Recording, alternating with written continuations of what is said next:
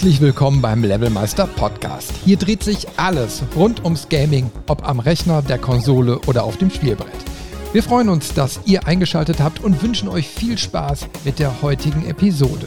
Und wenn ihr mitdiskutieren wollt, besucht einfach unsere Webseite levelmeister.de.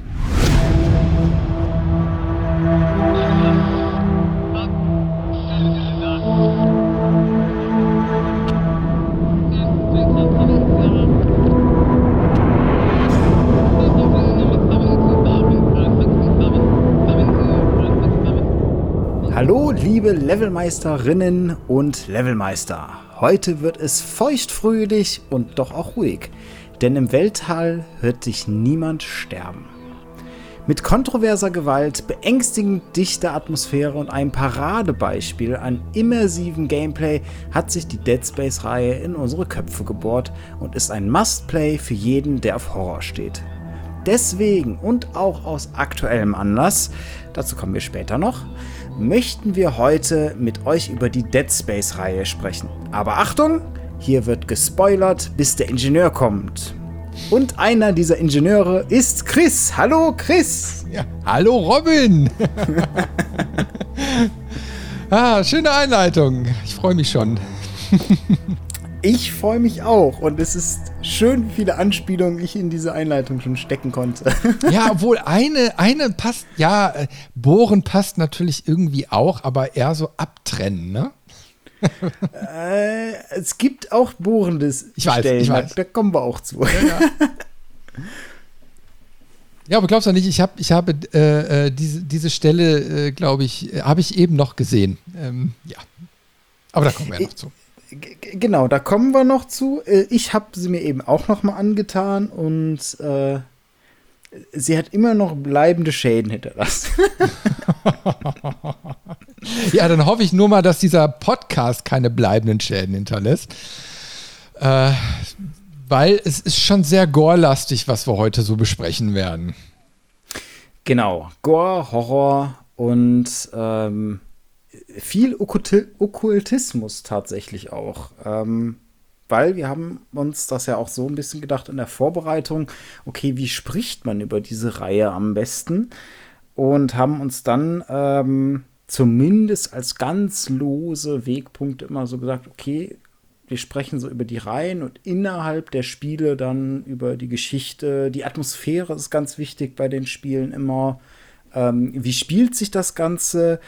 Und äh, nebenbei werden wir auch bestimmt den ein oder anderen äh, Fun Fact oder auch ein Easter Egg mal mit rauskramen, ähm, so dass das Ganze aber auf jeden Fall sehr interessant zu hören wird und auch interessant zu sprechen, vielleicht auch zu diskutieren an der Stelle, weil ähm, ich muss gestehen, ich habe nur die ersten zwei Dead Space Spiele gespielt und irgendwie war mir nie so bewusst, ähm, wie viel Story da eigentlich drinsteckt in diesen Spielen. Ganz viel, ganz viel. Aber vielleicht sollten wir damit anfangen für die Leute, an denen Dead Space vielleicht vorbeigegangen ist, weil das Spiel ist ja schon von 2008 und der dritte Teil liegt ja auch schon viele, viele Jahre zurück. Mhm. Äh, und um das schon mal vorwegzunehmen, wir sind ja kurz vor einem Remake, äh, was erscheint, also in so einer toten Zone. und vielleicht besprechen wir erstmal kurz für die, die es vielleicht nicht auf dem Plan haben, was Dead Space überhaupt ist, bevor wir dann mal so tiefer einsteigen. Genau, also Dead Space ist ein Horror-Shooter, Third-Person-Shooter. ähm, der so ein bisschen Überraschungshit war, damals von äh, Visceral Games, ähm, gepublished von EA. Also auch ein Paradebeispiel für etwas, was EA auch immer richtig gemacht hat. Ähm, wir müssen ja nicht immer nur böse, böse EA sagen, manchmal können sie auch gut. Ähm, und da geht's in ein Sci-Fi-Setting, wo man im Prinzip durch Raumstationen, Raumschiffe größtenteils äh, im dritten Teil auch auf, auf Planeten, Oberflächen äh, stapft und ähm, ja, äh, untoten, alienartigen Wesen über den Weg läuft, die einen ans Leder wollen und man muss irgendwie versuchen, das Ganze zu überleben. Ja, das hast du gut zusammengefasst. die Nekromorphen oder wie, da, wie die heißen, ne? Genau, Nekromorphen ähm, sind, deswegen sind diese Mischung sind eigentlich tote, also äh, so, so wie, wie, Zombies, nur Alien-ähnlicher. nur krasser. ja, also ich, ich kann mich noch an den Einstieg äh, von Dead Space 1 sehr gut erinnern. Ich habe es mir natürlich auch noch mal im Vorfeld angeschaut. Mhm. Ähm, aber das ist natürlich ein, äh, ja, also ein sehr cool gewählter ähm, Einstieg. Man muss dazu sagen, bei der Recherche habe ich erst rausgefunden, zu meiner Schande, äh, dass wohl mit dem Spiel damals auch ein Anime-Film oder so gedreht und irgendwie beigelegt wurde. Keine Ahnung. Mhm. Ne? Ähm, also es gab quasi eine Geschichte noch, die man äh, dazu bekommen hat. Äh, die kannte ich aber nicht, die kenne ich bis heute nicht, die habe ich mir nicht angeschaut. Also man steigt quasi direkt so ins Spiel dann auch ein. Aber mhm. ich persönlich habe da jetzt gar keine Probleme mit gehabt. Also das war, hat mich jetzt nicht gehindert oder ich habe mich nicht irgendwie mit einem Fragezeichen über dem Kopf gehabt, sondern szenischer Einstieg, äh, man befindet sich an, auf, dem, auf dem Raumschiff, auf dem Shuttle oder so, was im Anflug auf ein altes Bergbauschiff ist, was eben halt Kommunikationsprobleme hat, beziehungsweise nicht antwortet und wie es dann so kommt. Ähm, ja, ich glaube, ein Asteroid erfasst einen und dann statt sanft zu landen, stürzt man quasi in dieses Schiff rein und muss dann auch äh, die erste Aufgabe bewältigen. Und ich glaube, innerhalb der ersten zwei Minuten macht man dann auch sofort schon Kontakt mit den Gegenspielern, wenn ich das richtig im Kopf habe. Also es geht direkt los, das Spiel wartet gar nicht lange, sondern teilt richtig aus. Und das tatsächlich auch in einer Qualität, die, ich sag mal, für ein Spiel auch gar nicht so selbstverständlich ist, weil eine ganz große Besonderheit von Dead Space ist ja auch die Inszenierung. Ähm, das sieht man jetzt auch schon alleine im Intro, weil alles, was wir sehen, passiert in der Spielwelt. Wir sehen quasi, wenn ein Video abgespielt wird, dann ist das wirklich ein holographisches Video in dieser Spielwelt. Ähm, jetzt auch am Anfang ähm, sieht man quasi erstmal eine Nahaufnahme von einer Nachricht von einer Nicole, die ähm, um Hilfe bittet und ähm, dann zoomt die Kamera quasi raus. Man sieht Isaac, den Protagonisten, ein, ein Ingenieur und, und Schiffssystemspezialisten. Und ähm, das ist dann im Prinzip auch schon so die, die Überschulterperspektive, die man in diesen Spielen hat. Und ab da an wird auch alles andere immer im Spiel eingeblendet. Also es ist nicht so, dass man irgendwo eine harte Unterbrechung hat, sondern alles ist immer, ähm, das dann über, über holographische Darstellung oder auch Anzeigen am Anzug selber ähm, die ganzen Informationen, die andere Spiele dann über ein HUD darstellen, ähm, angezeigt werden. Und das ist hier schon was ganz Besonderes irgendwie, weil es hat mich jetzt so in, in Retro-Perspektive ähm, an das neue God of War erinnert. Das wird immer so gelobt, dass es so, es ist ein One-Shot-Spiel, also sprich, das ist ja so, so, ein, so ein Stilmittel im Film, wenn man quasi eine, eine Aufnahme, eine Szene ohne Cut hat. Ähm, mhm. Und hier bei Dead Space, zumindest soweit ich mich erinnern kann, ist das eigentlich auch gemacht worden. Jetzt nicht ganz so auffällig, nicht ganz so krass an der Stelle, aber im Prinzip, weil du immer über die Schulter guckst und ähm, das höchste der Gefühle ist, wenn du später in, einen, äh, in so eine Upgrade-Station einsteigst, ähm, dass dann das Bild wechselt, aber auch da gibt es einen Übergang. Also es ist nie so, mhm. dass du wirklich einen, einen, Schnitt hast. Also im Prinzip ist hier schon ein Stilmittel, wofür ein anderes AAA-Spiel Jahre später etliche Nominierungen und Preise für bekommen hat. Das ist ganz interessant, dass das hier damals irgendwie nie so eine große Nummer war oder nie so viel Aufmerksamkeit bekommen hat. Mhm. Ja, also ich meine, äh, spannend ist auf jeden Fall, du hast ja eben schon gerade gesagt, diese, diese HUD-Geschichten. Ne? Ähm, also, dass, dass du den Status von deiner Person an der Wirbelsäule abliest. Äh, die Wirbelsäule ist ja so leuchtend in farbige Segmente unterteilt. Äh, ich glaube, anfangs blau oder so, ne? Und dann irgendwann gelb und dann rot, wenn es nur noch ganz wenig ist. Und dann wird es natürlich auch immer weniger. Ähm, aber du hast natürlich direkt ein Feedback so von deinem Charakter. Und mhm. dann gibt es noch so eine zweite Anzeige. Ich weiß jetzt nicht, ob es die schon, ich glaube, die gibt es auch in Teil 1, diese, diese, diese Energieanzeige, ne? Mhm, ähm, genau. Und äh, also du hast direkt alles auf einen Blick und ähm, ja, du hast, wie du schon sagst, wenig Brüche, dadurch, dass, dass äh, diese HUD-Elemente sich holographisch und dann auch so konvex irgendwie ins Bild einbetten, äh, bist du immer mittendrin statt nur dabei. Mhm. Und äh, trotzdem ist es aber immer alles lesbar und konsumierbar. Also das ist ja nun mal auch die Herausforderung, nicht, dass du von dem ganzen Wimmelbild auf einmal total überfordert bist. Äh, das hat eigentlich Dead Space von Anfang an sehr, sehr gut gelöst. Also ähm, vor allen Dingen dieser starke Kontrast, also wir reden ja jetzt nur mal von, von einem Horrorspiel. Das heißt, mhm. der Kern eines Horrorspiels ist, dass du durch dunkle Gänge und Räume dich bewegst. Und auf der anderen Seite hast du natürlich durch dieses HUD ist alles hell. Ne? Also es ist na, also das ist ja nun mal Licht, was irgendwie projiziert wird und das ist schon ein sehr, sehr starker Kontrast, der sich bildet, aber eben halt auch sehr, sehr gut in dieses Setting passt.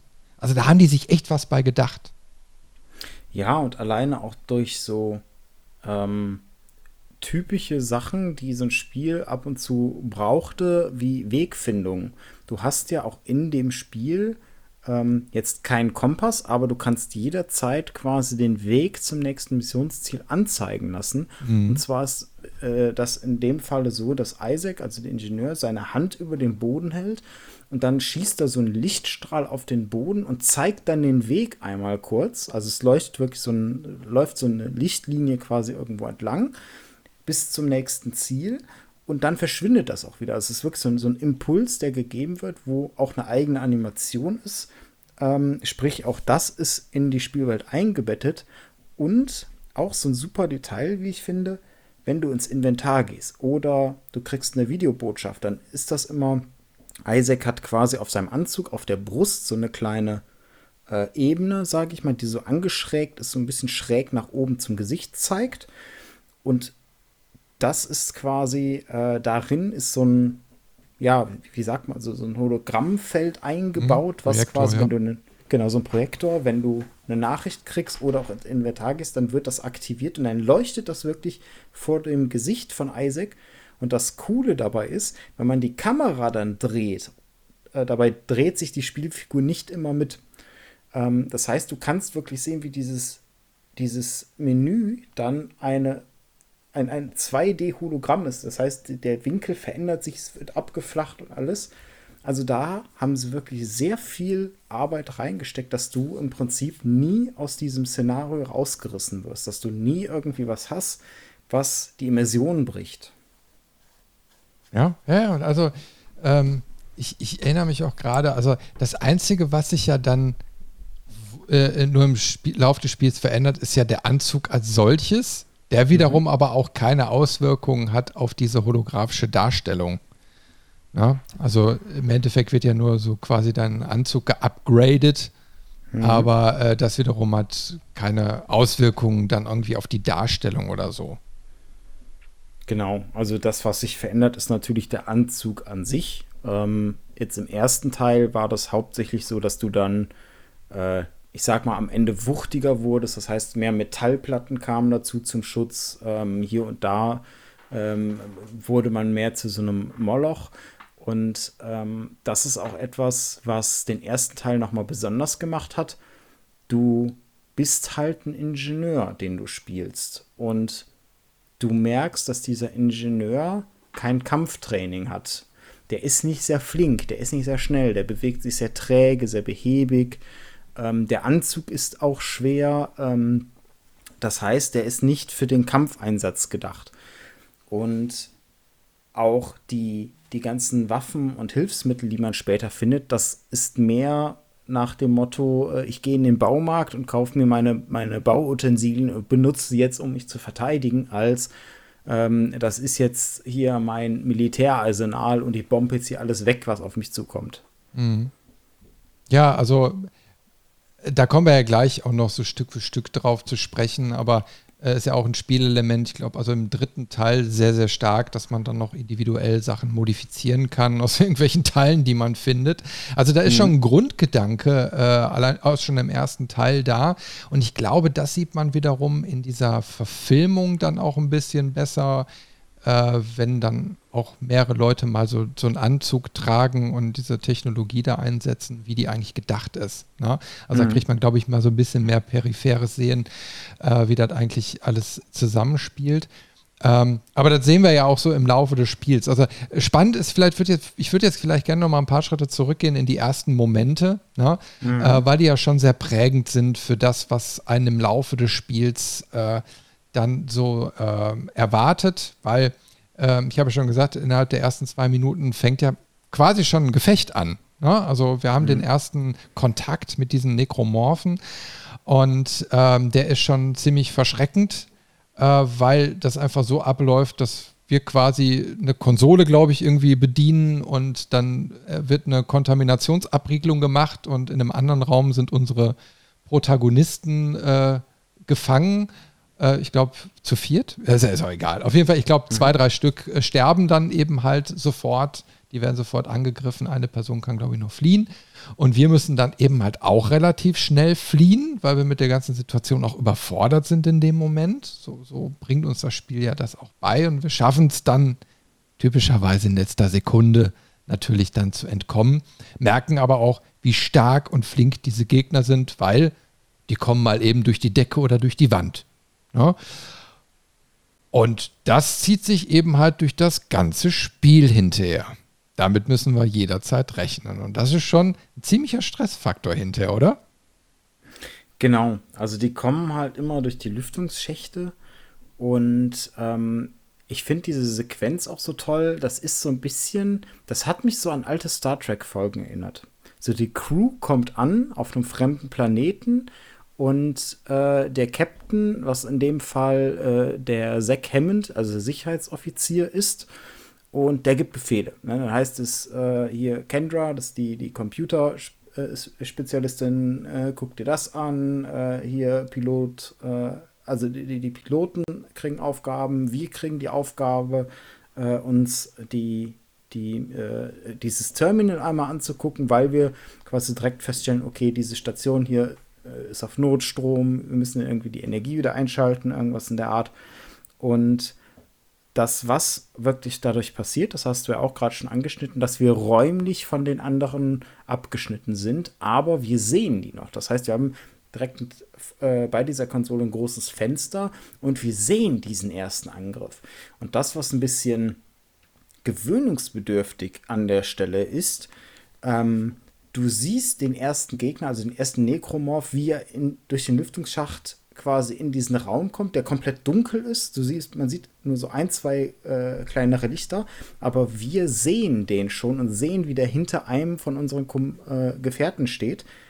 Wir sagen aber nichts, weil Isaac ist in diesem Spiel stumm. Warum auch immer.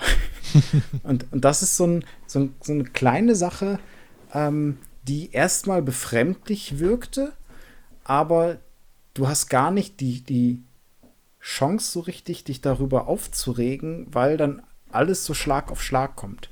Und die Flucht entsprechend, dann brechen die Nekromorph quasi in, in deinen Gang ein und du rennst weg äh, ins Unbekannte wirklich, also den Gang einfach weiter entlang bis zu einem Fahrstuhl.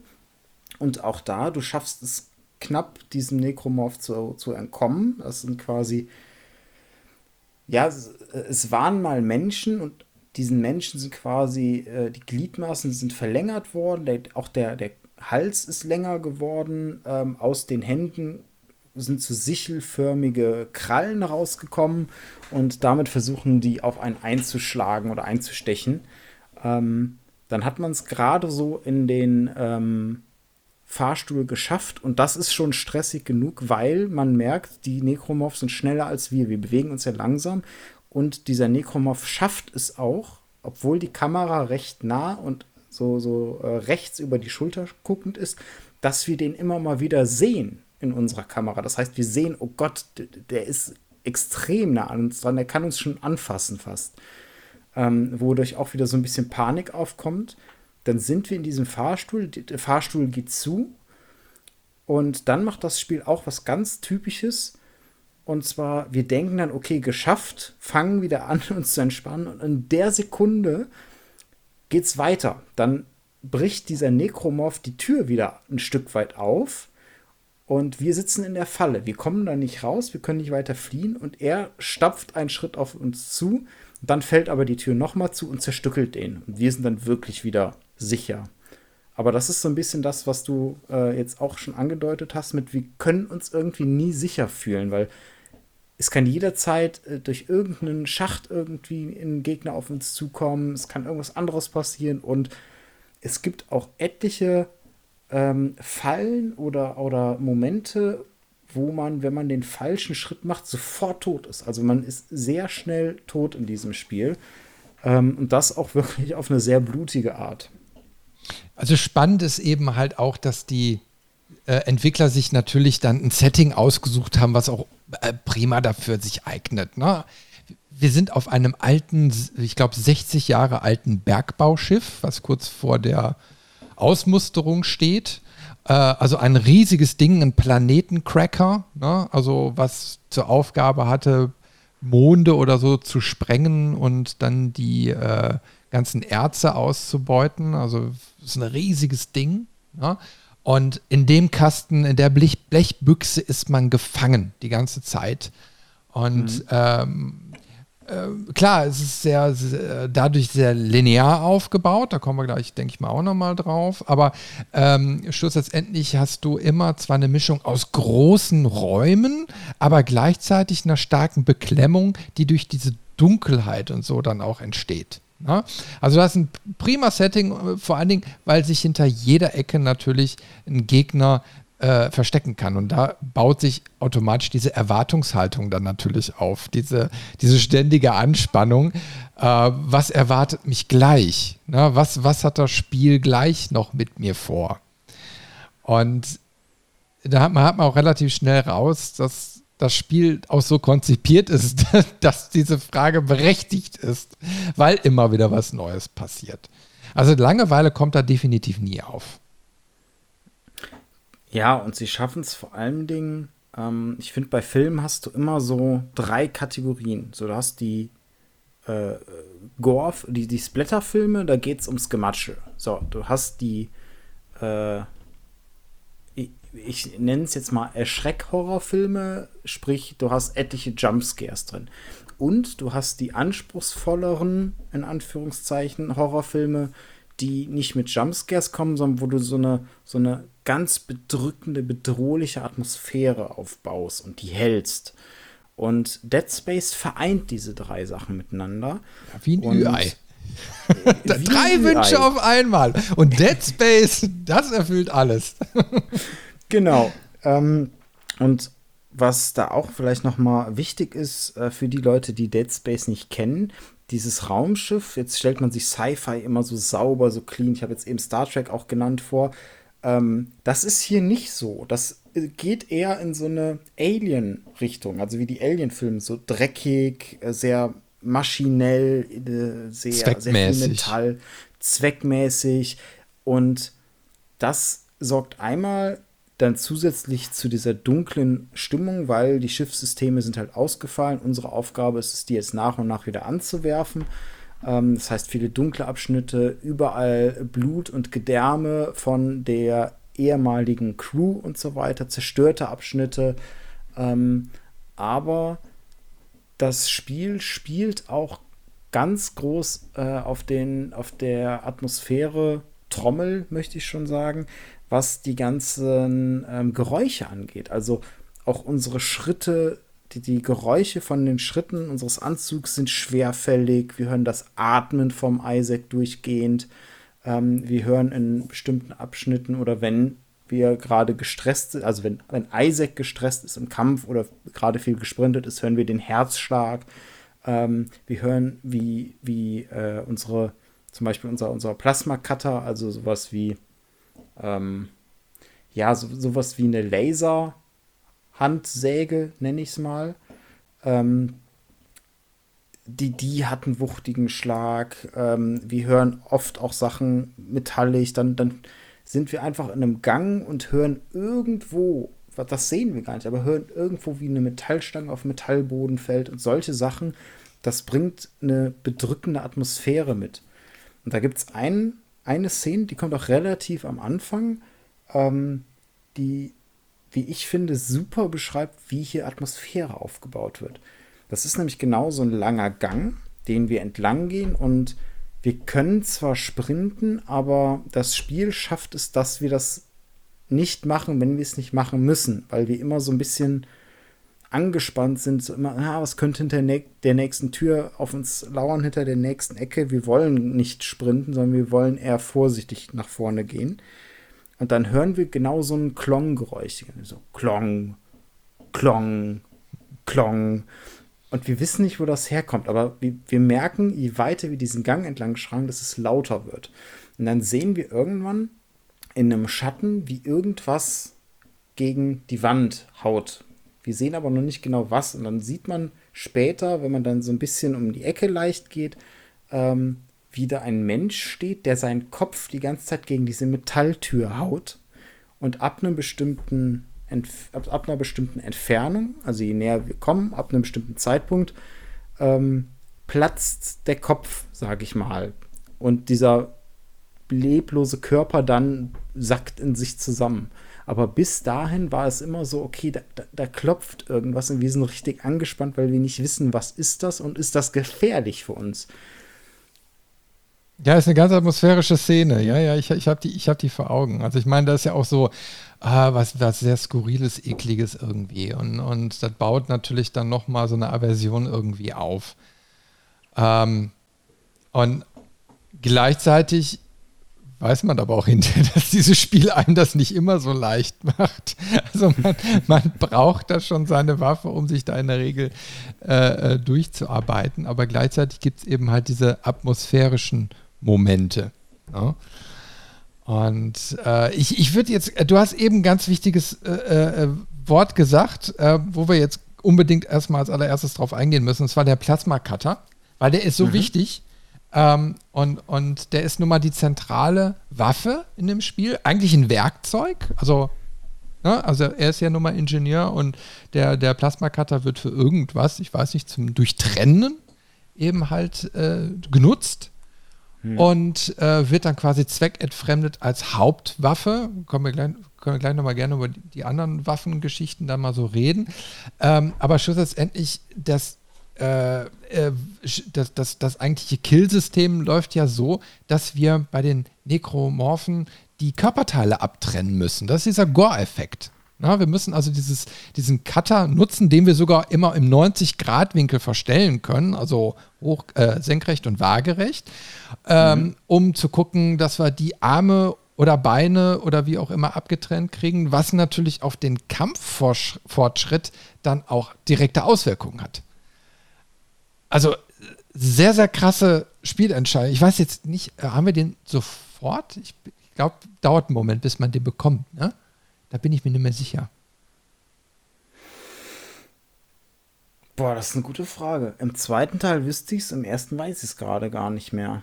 Ja, ich habe es ähm, jetzt auch nicht mehr angespielt, muss ich ehrlich gesagt äh, zugeben. Ich hatte nur äh, mir ein paar Sequenzen angeguckt. Ich glaube, hm. du bekommst den nicht oder du hast den nicht unmittelbar, äh, sondern irgendwie einen Augenblick später. Aber wie dem auch sei, ich, ich meine auch, du findest ihn, glaube ich, auf einer Werkbank und quasi mit Blut an der Wand geschrieben ist Cut off their limbs, also schneid die Gliedmaßen ab. Mhm, genau.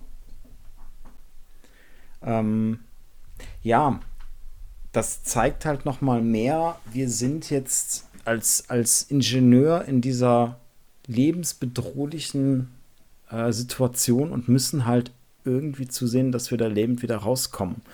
Und äh, der Plasma Cutter ist für Dead Space so ein bisschen, was die Gravity Gun für Half-Life ist. Also es ist so das, das, die, die markenikonische Waffe des Spiels. Und dabei gibt es in diesem Spiel noch viele andere Waffen.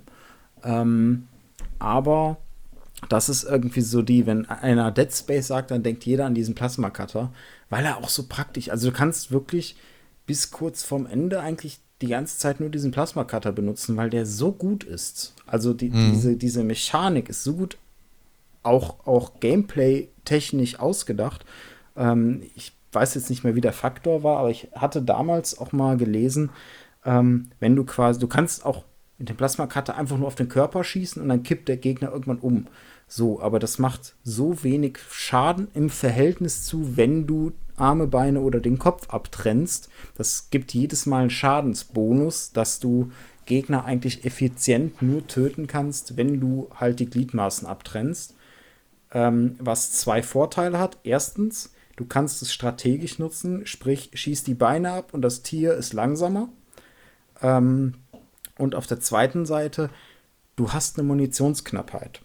Zumindest am Anfang. Wenn man gut haushalten kann, später nicht mehr so. Aber am Anfang zumindest tut fast jeder Schuss irgendwie weh. Ähm, also nicht nur den Gegner, sondern auch einem selber.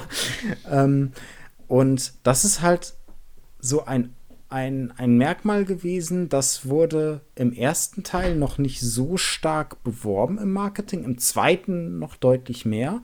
Aber im Prinzip ist jeder Gegner und auch man selber immer in diese Zonen unterteilt. Das heißt, nicht nur wenn wir auf Gegner schießen, können wir Gliedmaßen abtrennen, sondern wenn wir sterben, können wir auch in den Animationen entsprechend Gliedmaßen verlieren oder zerfallen sogar komplett.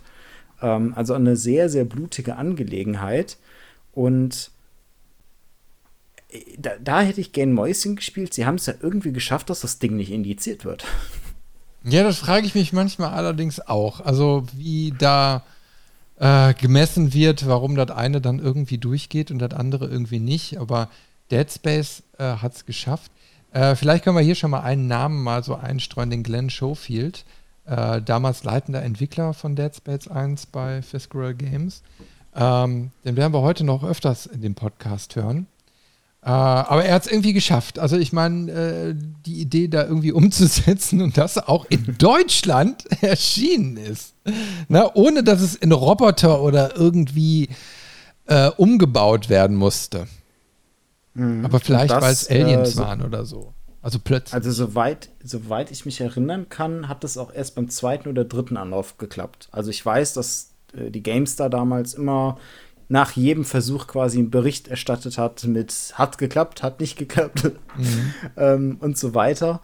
Ähm, ich finde, das Spiel krieg, kannst du aber auch, also du, du hättest kein, davon keine zensierte Version erstellen können und die auch mit rüberbringen, weil das gehört irgendwie zusammen, so bizarr das klingt. Ja, aber da kann ich dir direkt ein Beispiel sagen, wo es gemacht wurde. Es war natürlich scheiße, aber wo es einfach gemacht wurde, äh, Quake 4. Mhm. Ähm, weil da in der deutschen Fassung ja komplette Passagen weggegangen sind. Die haben die kompletten Assets geändert. Äh, also quasi einen kompletten organischen Level haben die ja umgebaut in, tja, ja, ich glaube, da war nur noch blankes Metall, ne, statt irgendwelche organischen Wucherungen. Ähm, und naja, also dieser Kampf, du wirst irgendwie umgebaut im Spiel zu so einem Superkrieger. Ne? Also richtig per Operation, was du sehen kannst. Äh, und das wurde in der kompletten deutschen Fassung einfach weggeschnitten. Also es geht, aber es macht dann keinen Spaß mehr. Es war danach auch ein blödes Spiel. Hm. Also hätte bei Dead Space einfach, es, es hätte nicht funktioniert, nein. genau, du, es hätte vor allen Dingen auch nicht funktioniert, weil du brauchst dieses Gesamtbild aus meiner Sicht, um die Bedrohlichkeit zu zeigen, um ähm, auch so ein bisschen den, den Buddy-Horror, der da mitspielt, äh, in dem ganzen Spiel mitzutragen.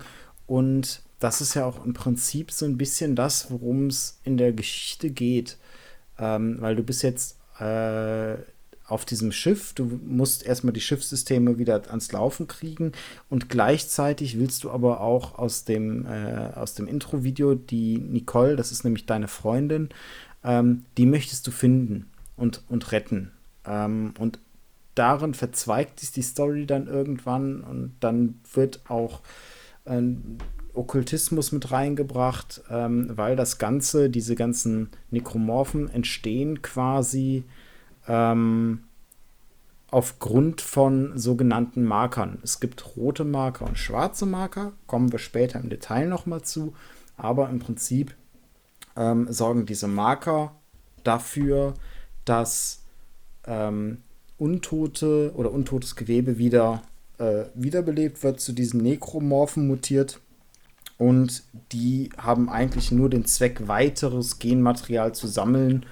Ähm, und äh, wie das dann bei Menschen manchmal so ist, bildet sich da dann auch irgendwann so ein, so ein religiöser Kult drum, der, warum auch immer, diese Marker anfängt anzubeten. Und da ist so ein richtiger ähm, Kult gestartet, sag ich mal, ähm, der natürlich ganz klar auch Verweise an Scientology hat.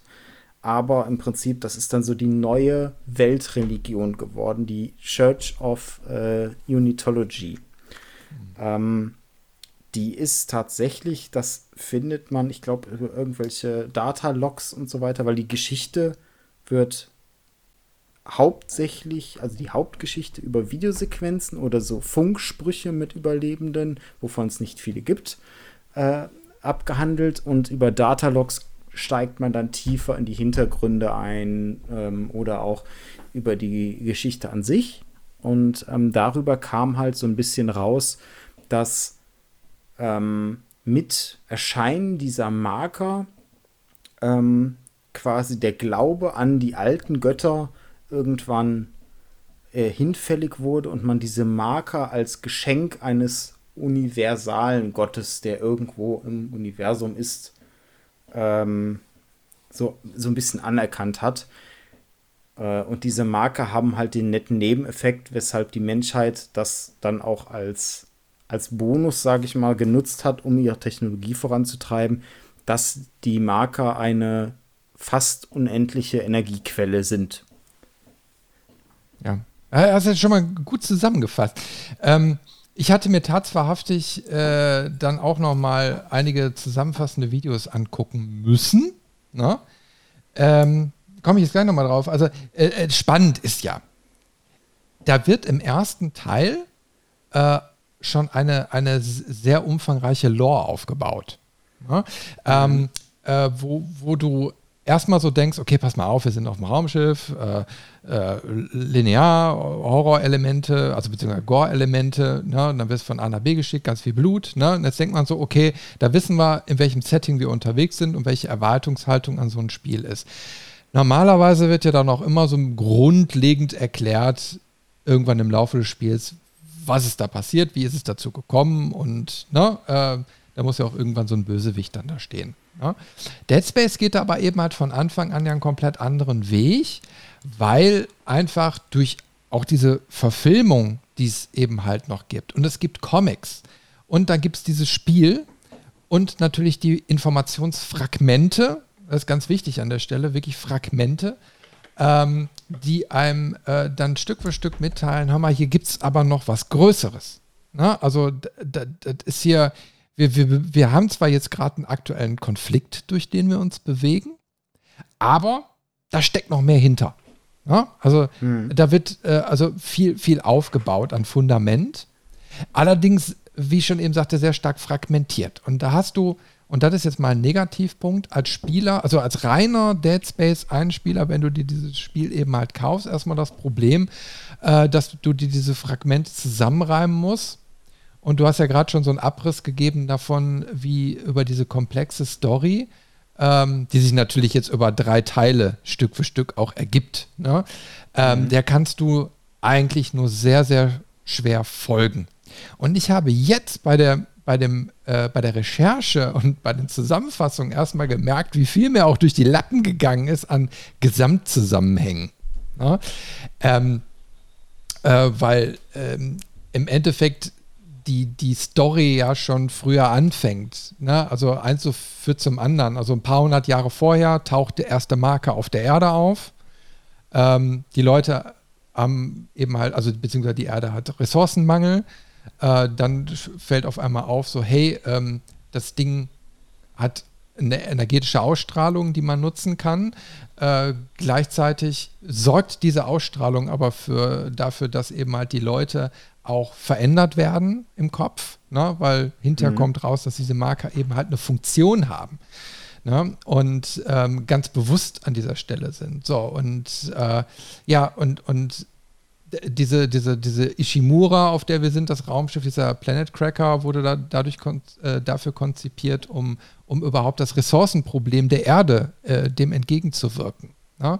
So, und jetzt gibt es eben halt diese Marker-Geschichte, die eben halt immer wieder auftaucht, die auf der einen Seite Energiefreiheit verspricht, auf der anderen Seite äh, sind das im Endeffekt außerirdische Artefakte, die von einer Fremdintelligenz mal irgendwann dazu konzipiert wurden, äh, andere Rassen zu übernehmen. Das, das kriegen wir raus. Ne? Also deswegen, wir haben auch schon ein bisschen Spoiler-Warnung ausgesprochen. Äh, also da wird eine gigantische Lore aufgebaut über die, über die Teile, die immer komplexer und immer komplexer wird, äh, mhm. wo wir hinter über Jahrhunderte sprechen. Ja? Äh, und die ist wirklich sehr schwer zu erfassen. Also das ist wirklich ein absoluter Negativ-Kritikpunkt meinerseits, dass du äh, da Probleme hast, dem Ganzen irgendwann noch zu folgen, obwohl es sehr geil ist. Also ich hatte da auch immer Probleme. Ich habe das Ganze um die Marker nie in dem Detailgrad äh, verstanden wie jetzt für die Recherche. Ähm, ich finde es grundsätzlich gut, dass es da drin steckt in dem Spiel ich hätte mir an der einen oder anderen Stelle einfach da gewünscht, dass das Spiel, ähm, ich sag mal, Brotkrumen aus, aussetzt. Also ich hätte es irgendwie schade gefunden, wenn alles auf den Präsentierteller kommt, sondern dass da einfach so, ach übrigens die Marker und äh, da, dann wird da mal ein Hinweis prominent platziert, vielleicht auch über einen Dialog oder eine, eine Videosequenz oder so, weil die sind immer sehr präsent ähm, anstatt diese, diese ganz normalen Textlogs, ähm, damit man einfach da neugierig wird und dann vielleicht doch mal das ein oder andere Textlog mehr liest oder doch mal absucht äh, nach sowas, um da tiefer einzusteigen. Ähm, da bin ich schon vollkommen bei dir. Aber, aber, Robin, ich, da muss ich kurz ein, äh, äh, ähm, äh, ich sag mal mal reingrätschen. Ich glaube einfach, dass wir auch eine spezielle Zielgruppe sind. Also wir beide jetzt, ne? Weil ähm, ich glaube, das ist so, so der Sache geschuldet, dass es da draußen noch viele Spieler gibt, die äh, keinen Bock auf Lore haben, verstehst du? Und die darfst du dann auch nicht überstrapazieren. Und ich, vielleicht ist es so der Versuch, einen Zwischenweg zu finden, beide Zielgruppen irgendwie zu befriedigen. Nach dem Motto, die, die Bock auf Lore haben, müssen eben halt lesen. Äh, die anderen kommen aber schnell da durch und können einfach nur weiter metzeln. Ist eine Vermutung. Ja, aber das kannst du aber das kannst du ja trotzdem haben. Du, das, was ich möchte, ist ja nicht, dass du die ganzen Textlogs in, in Videosequenz machst, sondern ich möchte einfach mhm. ein, zwei Hinweise in der Hauptstory in diese Richtung. Dass man das Thema, Achtung, diese Marker äh, gibt es schon ewig und die haben uns ja damals die, die Technologie ermöglicht, überhaupt ins Weltall zu gehen und was weiß ich. Ähm, dass man das einmal einmal kurz prominent platziert, um so, ah, Marker, okay, verstanden. Und wenn ich tiefer einsteigen will, dann gucke ich mir die Textlogs an. Mhm. Zum Beispiel. Also, dass du, dass du einfach ähm, ein, zwei Punkte äh, nochmal setzt in der Geschichte, die in diese Richtung kurz zeigen und das nur ganz kurz anschneiden, um neugierig zu machen. Ähm, weil also mit den Markern habe ich mich früher nie auseinandergesetzt, wenn ich ehrlich bin. Also ich, ich fand diesen Begriff Marker schon, schon immer so hinderlich. Also ich habe ähm, einfach nicht verstanden, warum das Ding Marker heißt, weil, naja, Marker, ich habe ich hab da irgendwie so eine Assoziation, irgendwie so ein markierter Punkt auf einer Karte oder wie auch immer. Ne? So, und im Endeffekt reden wir ja über so eine Art Obelisken, also über eine, äh, ich sag jetzt mal, steinerne ähm, Säule in einer Doppelhelixform. Ne? Also so sieht mhm. das Ding ja aus. Ähm, und äh, spitzt sich oben so zu. Ne? Äh, also, aber wirkt im Endeffekt erstmal wie so eine, wie so eine, wie, ja, wie so ein Obelisk. Ne? Und da habe ich auch nicht so ganz verstanden. Das hat für mich eine andere Assoziation, eine andere Richtung irgendwie so ausgelöst, die für mich aber zu unscharf war. Auch im weiteren Verlauf des Spiels, wo man dann immer mehr und mehr erfahren hat, wo ich immer gedacht habe, so, oh Marker, warum irgendwie, ich weiß nicht, ich habe mich an diesem Begriff gestört und jetzt auch beim, bei der Recherche nochmal und beim Wiederanschauen auch wieder hatte ich das gleiche Gefühl. Ich weiß nicht, geht dir das genauso oder hast du da gar kein Problem mit?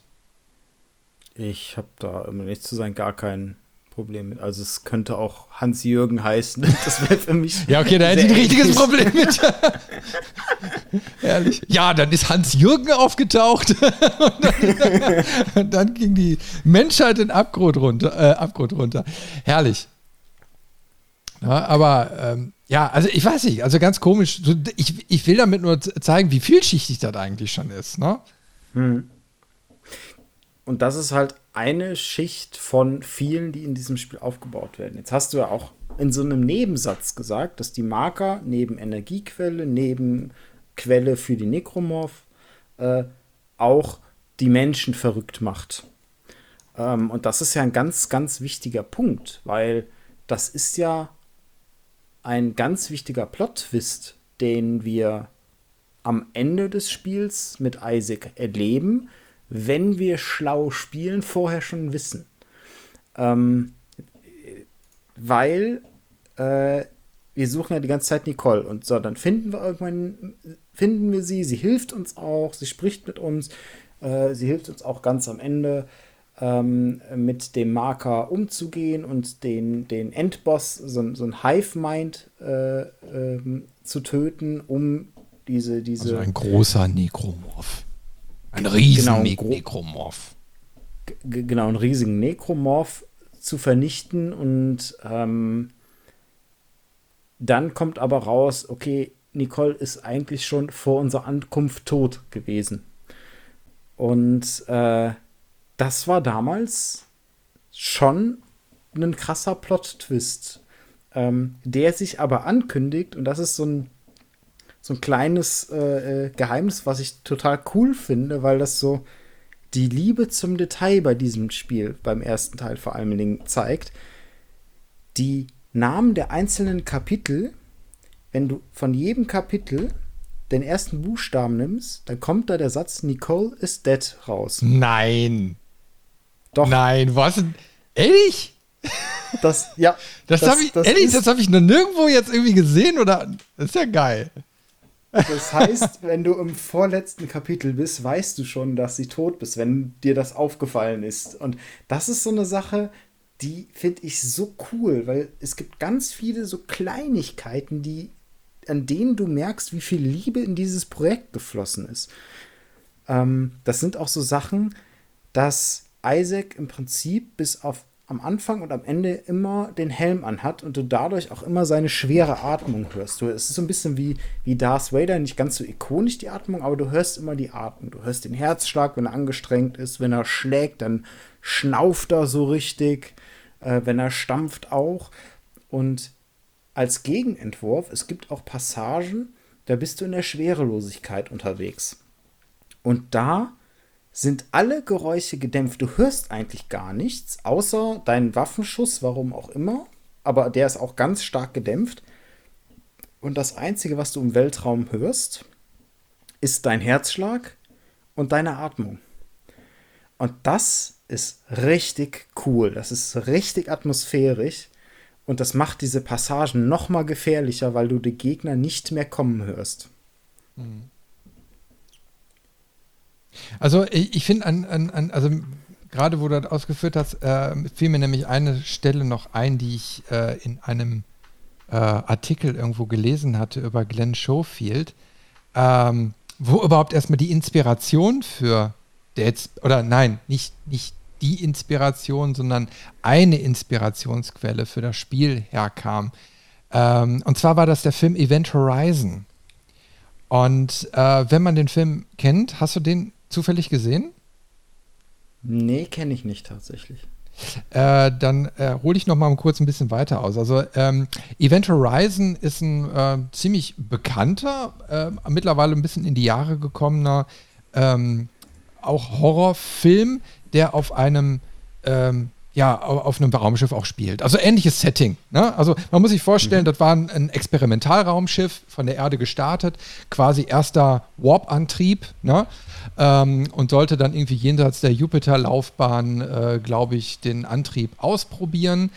So, und ähm, dann war das Schiff äh, danach für, weiß ich nicht, Jahrzehnte verschwunden und taucht dann plötzlich wieder auf. Ne? Und dann ist das Schiff leer. Leer wie die Ishimura. Ne? Äh, und dann äh, wird auch so ein Rettungskommando dahin geschickt. Also wir sehen jetzt vielleicht ganz viele Parallelen, die da so stattfinden.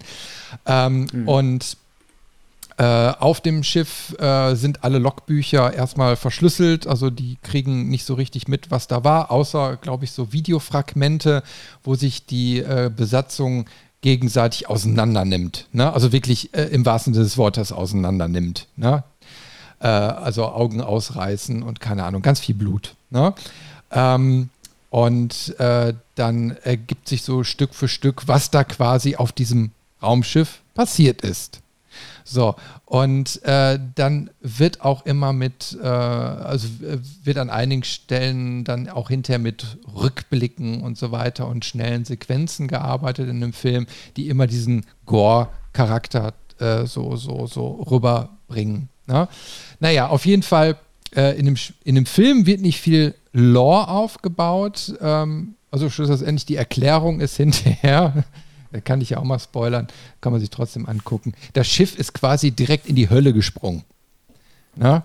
Und deswegen sind die ganzen Leute ausgetickt. Na? Ähm, aber man merkt ganz, ganz viele von diesen Einflüssen dann eben halt bei, bei Dead Space, also Verrücktheit, ne, diesen, hm. diese, dass die Leute auf einmal eben halt äh, da durchdrehen, äh, sich da zerstückeln und so weiter. Also man, man merkt nur, dass bei Dead Space direkt von Anfang an darauf geachtet wurde, mehr, äh, ja, einfach mehr drumherum noch zu machen. So als ob die davon ausgegangen sind, so, hey, äh, da wird was ganz Großes draus aus äh, ganz, ganz vielen Teilen. Ich weiß nicht. Mhm. Ich weiß nicht, ob das damals wirklich schon so geplant war oder klar war, dass das passieren könnte. Na, ähm, weil man muss ja nun mal auch sehen, äh, nach Dead Space 1, ähm, ich weiß nicht, ob dann sofort Fiscal Games zugemacht hat äh, und dann EA oder, oder so übernommen hat. Also da passierte ganz, ganz viel ähm, nach Dead Space 1, ähm, wo im Endeffekt dann die Eigendynamik sich äh, da aufgebaut hat. Ne? Äh, was man natürlich dann auch im Laufe der Spielserie merkt, dass die sich inhaltlich also nicht von der Lore, sondern eben halt so inhaltlich vom Spielablauf her auch verändern. Mhm. Also die Dead Space-Spiele haben die tatsächlich alle noch gemacht. Die sind danach erst geschlossen worden.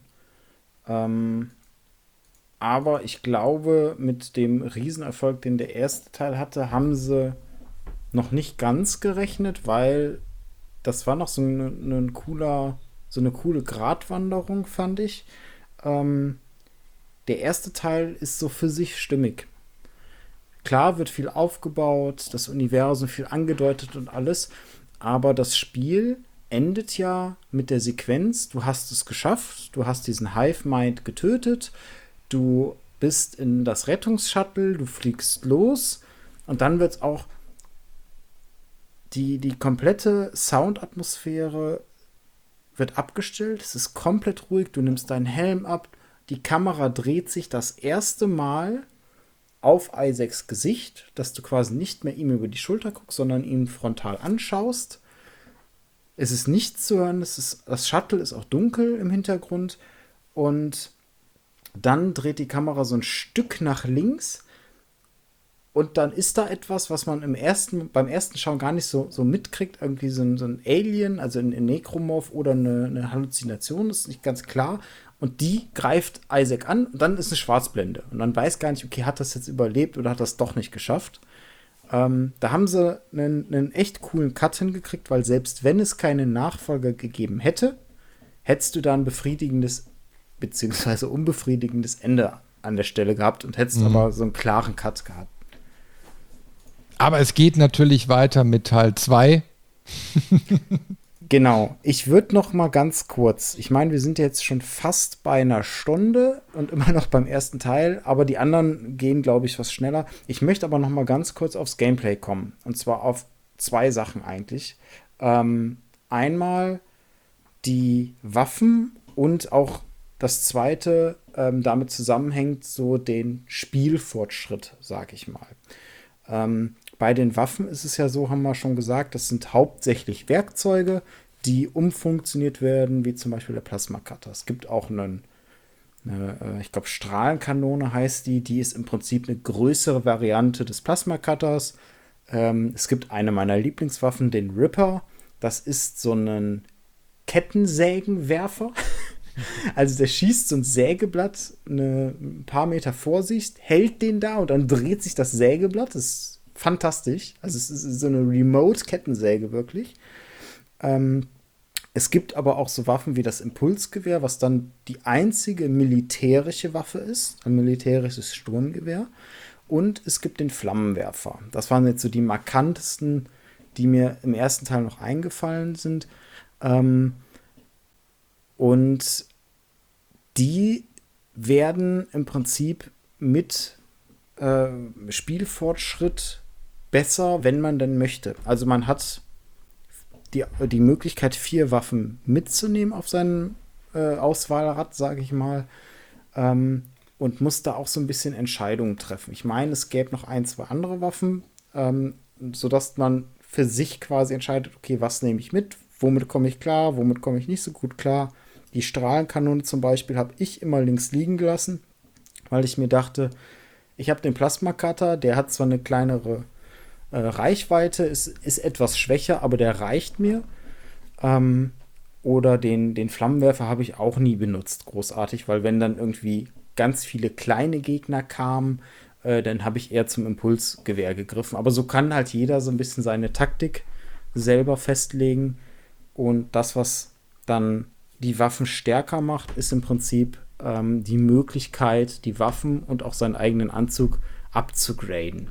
Und das ist so ein bisschen der, der Spielfortschritt, der in dem Spiel gemacht wird, der gameplaymäßig super funktioniert, in der, e in der Erzählung aber irgendwie ein bisschen fragwürdig ist, weil du im Prinzip, du hast ein Credit-System, also Geld, und du hast Energieknoten. Du hast auch so, so, verschiedene Shops, da kannst du mit dem Geld Sachen kaufen, Munition, Healthpacks, Waffen ähm, und halt Energieknoten. Und die Energieknoten sind im Prinzip Skillpunkte, die du vergeben kannst in den verschiedenen Waffen oder auch in deinem, in deinem Raumanzug ähm, um mehr Lebenspunkte zu kriegen, um mehr Schaden, äh, schnellere Nachladezeiten und so weiter. Ähm, da gab es quasi für jede Waffe einen eigenen Baum, wo man so einen Pfad entlang gehen musste. Und das hatte immer die Herausforderung. Es gab da auch so Knoten, da musstest du quasi zwei Skillpunkte benutzen, bevor du wieder an einen Knoten kamst, der einen Effekt hatte. Mhm. Und das fand ich immer, das hat super funktioniert und man hat es während des Spiels selten in Frage gestellt. Aber vor allem, wenn man so ein bisschen über die Geschichte nachdenkt und den Kontext, ist es irgendwie absurd. Wir kämpfen um unser Überleben und dann, ach, Moment, ich muss mal kurz in den Kiosk davon mir ein paar Sachen kaufen. Ja, ja, ja, das, das ist so ein Hinkefuß, ja, das stimmt. Ja, das ist eben halt, glaube ich, auch immer ein bisschen schwer, ähm, ja, du musst ja auch gucken, wie du den Progressionsfortschritt genau machst und ähm, äh, also wann, wie, was geupgradet wird und werden kann, damit auch immer das Balancing und so stimmt. Und dann hast du automatisch irgendwie so Punkte, wo du denkst, als Spieler, hm, das wäre jetzt aber normalerweise nicht so. Ja, ist klar, ne? mhm. Ja, aber äh, wie du schon sagst, also eigentlich, wenn du es jetzt spielst, stört es so nicht. Na, also wenn du es als Gut. Gesamtkonstrukt hinter siehst, ja. Na, ähm, mhm.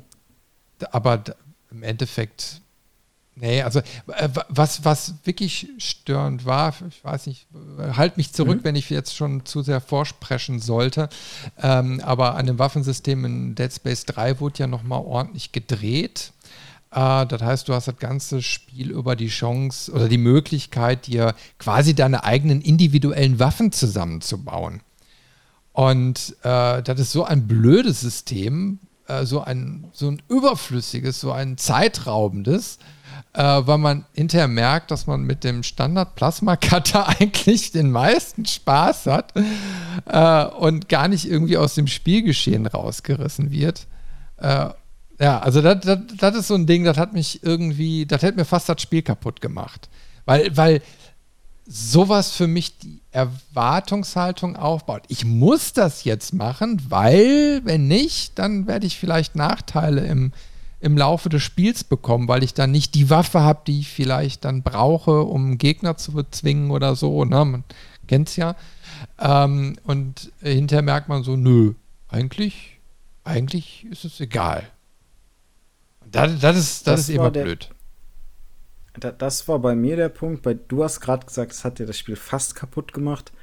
Ich habe Dead Space 3 bis heute wegen diesem System nicht gespielt. Weil die Intention dahinter war, dass du über Echtgeld dir besondere legendäre Waffen dazu kaufen kannst. Und da habe ich gesagt, Leute, mit mir nicht, ich boykottiere dieses Spiel. Ähm, gut gemacht. Also, äh, halb gut gemacht. ich, ich, weiß gar nicht, gab es da wirklich so ein Echtgeldsystem? Habe ich gar nicht mehr auf dem Schirm.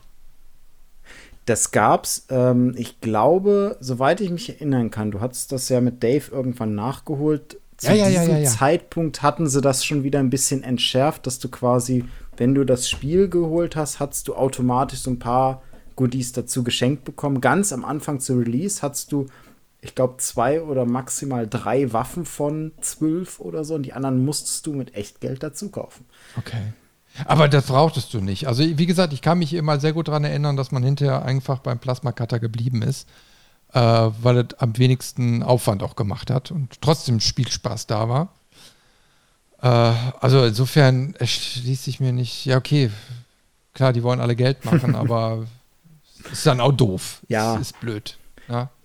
Aber okay, kennen wir ja glaub, von Diablo. Ne? mal Genau, ich glaube, das sind immer so die Auswüchse, die, die äh, Publisher müssen auch ihre Grenzen immer mal austesten. Ja, ja. Ähm, Übrigens, also du hast gerade einen interessanten Aspekt mhm. nochmal gebracht. Ähm, tatsächlich, wer äh, die Levelmeister noch äh, mal erleben möchte, wir haben Dead Space 3 im Koop gespielt und damals äh, dann auch auf äh, YouTube veröffentlicht. Also es gibt es noch, ist glaube ich drei oder vier Jahre schon alt. Ich glaube sogar vier. Naja, äh, habe ich auf jeden Fall zusammen mit Dave gespielt. Ähm, äh, eine der besten Koop-Erfahrungen, die ich bis jetzt gesammelt habe. Da kommt, glaube ich, nichts ran. Äh, weil, darf ich da jetzt schon drüber sprechen oder willst du das später machen? Lass uns das im dritten Teil machen. Okay. Ich verspreche auch, wir sind beim zweiten relativ zügig durch. ja, ja, ja, also klar, ich sag mal, äh, wir haben ja schon viel über Lore und den ganzen Kram gesprochen, aber äh, komm einfach mal total zwei, was, was da sich so abgrenzt. Genau, also ähm, im zweiten Teil, der erste endete ja, wie gerade schon beschrieben, äh, Isaac war in diesem Shuttle, wurde dann am Ende von irgendetwas angegriffen, Schwarzblinde. So, Teil 2 beginnt damit. Isaac hat natürlich überlebt und wird von ich sag mal, einem zwielichtigen Therapeuten auf einer Raumstation interviewt. Ist in einer Zwangsjacke und man kriegt so Rückblendungen an den ersten Teil, weil man da so ein bisschen über die Zeit ähm, ausgefragt wird. In Wirklichkeit stecken da aber drei Jahre Abstand zwischen, weil Isaac ist quasi von dem Shuttle als einzigster Überlebender auf, äh, äh, also gerettet worden, dann an so einer ähm, Raumstation, die, die Sprawl, also oder auch Titan genannt. Ähm, und da ist er dann über diese drei Jahre quasi immer wieder befragt worden und man hat festgestellt, ähm, dieser, dieser zwielichtige Therapeut hat da relativ schnell festgestellt, okay, in Isaacs Verstand ist ein Bauplan für einen Marker eingebrannt. Das ist so durch die Ereignisse, durch den Einfluss des Markers aus dem ersten Teil passiert. Und den Bauplan wollten die haben, um so einen Marker replizieren zu können. Da kommen wir wieder auf die zwei Arten, den schwarzen und den roten Marker.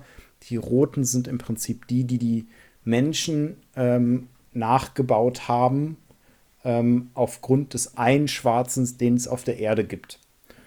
Ähm, und das Spiel fängt dann damit an, dass man in der Zwangsjacke ist, diese Befragung mitkriegt und dann auch wieder so einen kleinen Sprung hat, ähm, dass plötzlich wieder so Panik ausgebrochen ist. Man sieht auch wieder von der Lichtatmosphäre irgendwie gerade einen Alarm ähm, und dann kommt jemand, weckt einen auf und ähm, ja, wird direkt quasi vor unseren Augen von einem Nekromorph umgewandelt und greift uns an. Und dann sind wir in einer ähnlichen Situation wie am ersten Teil.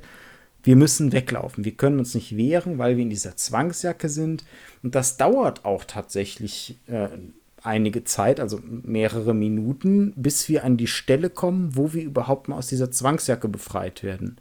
Und dann dauert es wieder weitere Zeit, bis wir überhaupt mal ähm, eine Waffe kriegen. Und dann dauert es wieder eine Zeit, bis wir einen Anzug bekommen. Also das Spiel hat es da geschafft, ähm, die, die, so, so ein Tutorial, sag ich mal, nochmal einzubauen für diejenigen, die den ersten Teil vielleicht nicht gespielt haben.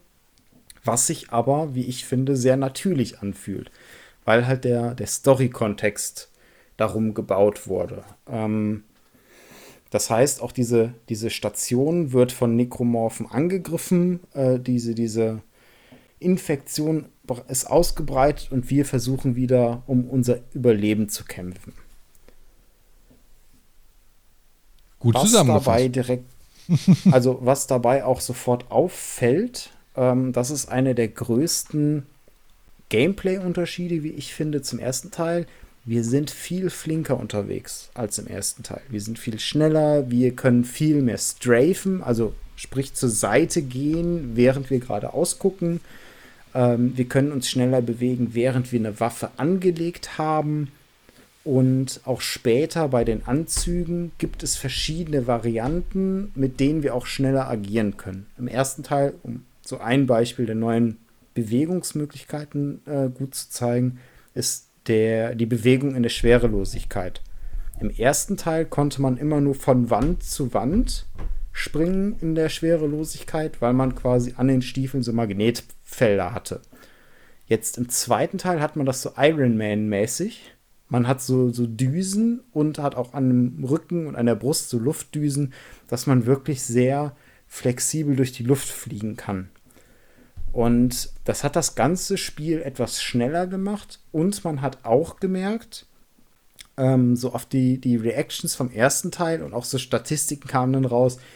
Heute glaube ich, dass das hauptsächlich Marketing war. Damals hat man das noch mehr geglaubt, dass viele Leute den ersten Teil nie durchspielen konnten, weil der so stressig war, weil die so belastet waren und ähm, es wurde riesengroß aufgeblasen in der Marketingkampagne, auch für den zweiten Teil. Und ah. sie haben den tatsächlich auch entschärft ein bisschen. Es wurde ein bisschen actionreicher, es gab mehr ruhige Passagen zwischen den stressigen Horrorpassagen.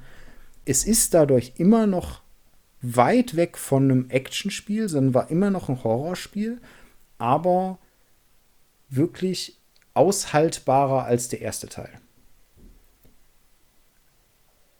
Ja.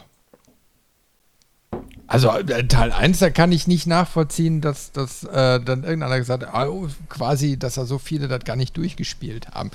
Also entweder man mag jetzt so ein Spiel oder eben halt nicht, aber es war auf jeden Fall gut spielbar. Also ich kann mich schon an ein, zwei Sequenzen erinnern. Ähm, ganz schlimm die mit dem Regenerator, also mit dem Gegner, der unsterblich ist und der dich mit einem Hit tötet. Der verfolgt dich durch ein ganzes Gebiet und bis heute, wenn ich dieses Spiel wieder spiele und ich komme an diese Stelle, erinnere ich mich an diese Stelle und ich hasse sie. Das ist so stressig. Es ist wirklich stressig, gegen den zu kämpfen. Gehört dazu. Soll ja in Sport ausarten. Es soll in Sport ausarten, ja. ähm, was in dem zweiten Teil auch direkt am Anfang, das ist mir jetzt. Ähm, ich wollte es wieder spielen, aber es hat ja nicht funktioniert.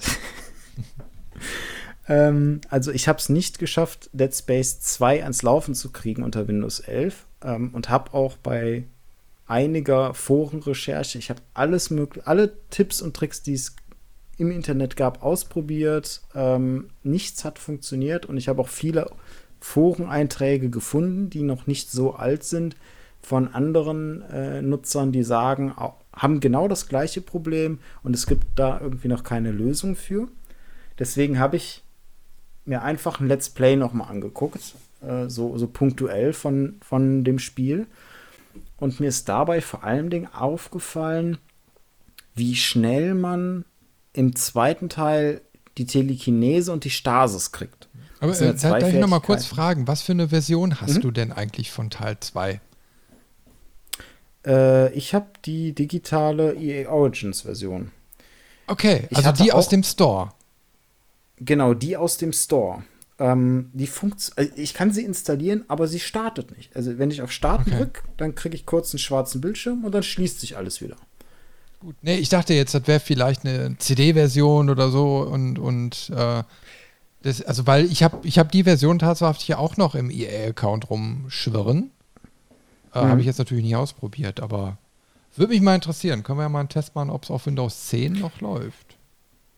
Können wir gerne machen. Also Kompatibilitätsmodus habe ich ausprobiert. Äh, starten in 640 mal 480 in wirklich alles mhm. ausprobiert, mhm. die, die äh, Nvidia-Einstellungen darauf angepasst und so weiter. Es hat nichts funktioniert. Ähm, ich habe auch gelesen, aber das würde mich jetzt ganz stark wundern. Es, es kursiert so ein bisschen das Gerücht, dass EA einige Keys von Dead Space zweimal gesperrt hat. Ähm, das soll wohl Soweit habe ich es in Foren zumindest gelesen. Wie gesagt, keine bestätigten Informationen, ähm, mehr so gefährliches Halbwissen oder Gerüchtebasis, ähm, dass da hauptsächlich CD-Versionen von betroffen waren, gerade genau wegen diesem Wechsel auf den EA Origin Store. Mhm. Ähm, wie viel da jetzt wirklich dran ist, weiß ich nicht. Ich halte es aber auch nicht für komplett unrealistisch. Ähm, und das ist so eine Vermutung, die ein, der ein oder andere auch bei der digitalen Version hat, dass quasi bei der ähm, Authentifizierung der Version irgendwas schiefläuft und das Spiel deswegen sich wieder schließt.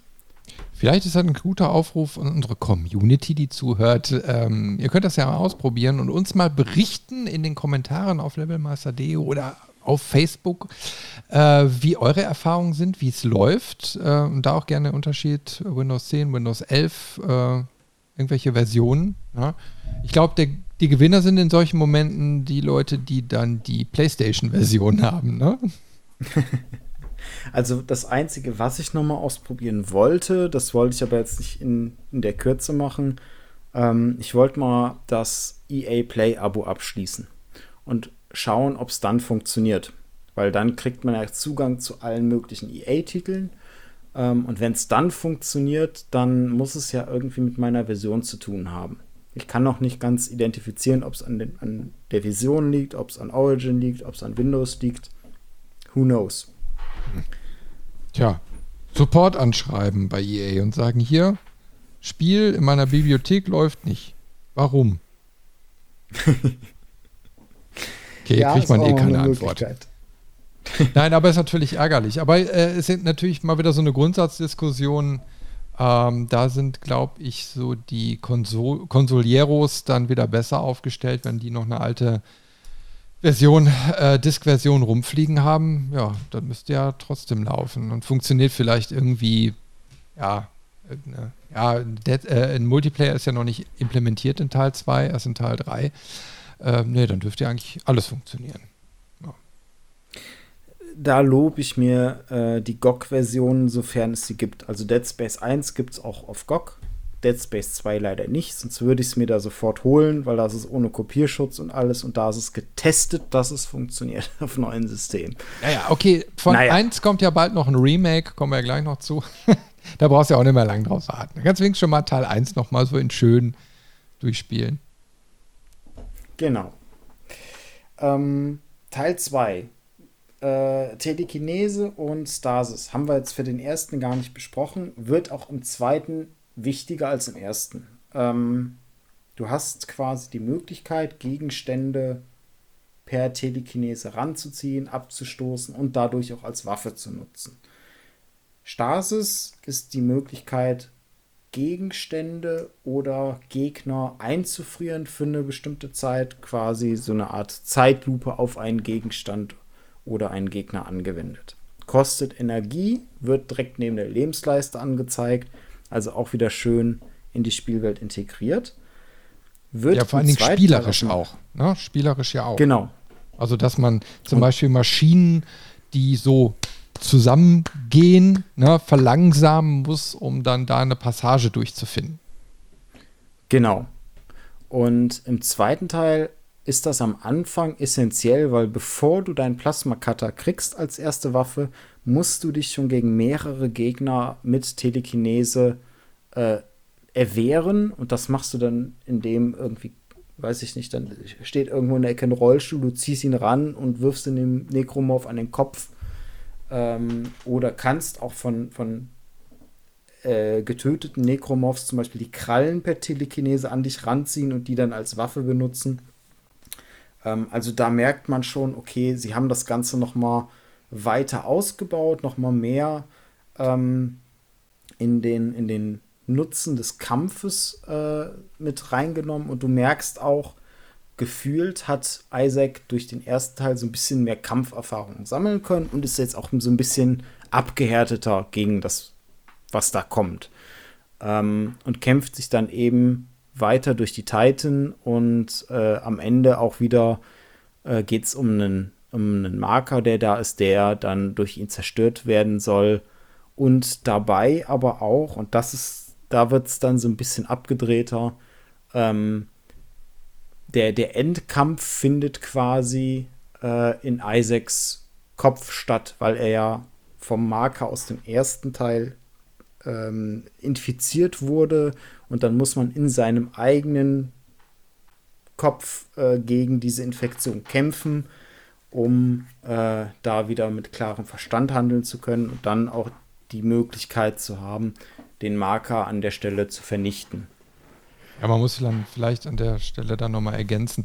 Äh, wie ich schon eingangs sagte, also die, die Marker sind zu einem gewissen Zweck eben mal da und äh, damit die sich replizieren können, äh, pflanzen die diese Erinnerungen in die Köpfe einiger Menschen, nicht aller ein. Ne? Also die, die quasi den Kontakt mit diesem Marker überstehen, wie äh, der Protagonist auch einer ist. Und ähm, diese, diese Erinnerungen führen normalerweise eben mal dazu, dass äh, die, die Menschen in dem Fall dazu gebracht werden, diese Marker äh, zu bauen. Immer mehr davon. Und äh, ja, das wiederum führt dann zu dieser Vergrößerung von diesem Necromorph-Effekt und diesen, diesen Umwandlungen. Ja, also da wird eine Pluralisierung gemacht. Wir kommen nachher nochmal mehr ins Detail, was, was dann ganz zum Schluss passiert. Ähm, ist auf jeden Fall äh, ähm, äh, ein ganz spannender Punkt an der Stelle, ähm, weil ja, also äh, äh, äh, ich, ich, genau, ich möchte an der Stelle mal eben kurz nochmal drauf eingehen. Das habe ich nämlich auch bei der Recherche rausgefunden, wo überhaupt der Name Dead Space herkommt. Ne? Weil ich habe am Anfang immer so gedacht, Dead Space kommt irgendwie ja vom Tod und Weltraum und sehen wir ja. Ne? Ist irgendwie so eine logische Erschließung. Aber schlussendlich geht es eigentlich um die Marker. Äh, weil die ähm, quasi so eine Art EM-Feld erzeugen und, und quasi dieses, dieses Feld, was dabei entsteht, das nennt sich Dead Space. Ne? Ähm, und das ist eigentlich der ursprüngliche Namensgeber, wie ich recherchiert habe. Ich hoffe, das stimmt. Fand ich aber ganz interessant. ne? Also ein nice, äh, netter Trivia-Fact vielleicht. Mhm. Genau. Und dann kämpft man sich da im Prinzip ähm, ähnlich wie im ersten Teil durch diese Raumstation, recht linear. Ähm, aber wesentlich agiler, wesentlich actionreicher, aber bekommt es auch schneller mit größeren Gegnergruppen zu tun als im ersten Teil. Ähm, bekommt auch ein größeres Arsenal an Waffen an die Hand. Und es gibt aber trotzdem noch die Szenen, die so horrormäßig aufgezogen sind wie im ersten Teil. Das heißt, es wechselt sich so ein bisschen ab. Du hast eine Horrorsequenz, du hast eine Actionsequenz, du hast eine ruhige Sequenz. Und diese drei Varianten werden immer wieder durchgemischt. Ähm, ein Paradebeispiel, dass der zweite Teil trotzdem nicht die Stärken des ersten verloren hat, ist der Abschnitt, wenn du in einen Kindergarten kommst. Und da muss mir jetzt mal auf die Sprünge helfen. Das habe ich jetzt gerade gar nicht auf dem Schirm. Äh, es gibt einen Abschnitt, wo du durch so eine Kindertagesstätte, durch den Kindergarten gehst und dann auch das erste Mal Ähm, also du gehst da durch, alles dunkel, überall hast du aber ne, die, die Kindergemälde, du hörst im Hintergrund immer Kinder lachen oder äh, auch Babygeschrei und siehst dann immer so, so Schatten weghuschen. Ähm, und erst gegen Ende kommen diese, diese Kinder dann auch zum Vorschein und auch die äh, äh, teilweise Neugeborenen die sind halt infiziert von den Nekromorphen und greifen dich dann an. Und bei den Kindern ist das so, die sind eigentlich harmlos, außer dass sie immer in Scharen kommen und dann werden die auch schnell zu einem Problem. Und bei diesen, bei diesen Babys ist es so, ähm, die können ihren Rücken irgendwie öffnen, dann kommen da so drei Tentakel raus und die können dann mit, mit irgendwelchen Spitzen auf einen schießen. Ähm, super bizarr, was so das, das Monster-Design angeht. Ähm, und das war auch so ein bisschen das, was ich dann in der Recherche herausgefunden habe, ähm, was mich hat schlucken lassen. Die Entwickler haben sich für diese, für dieses, das Design, nicht nur von den Kindern, nicht nur von den Neugeborenen, auch von den normalen Nekromorphen,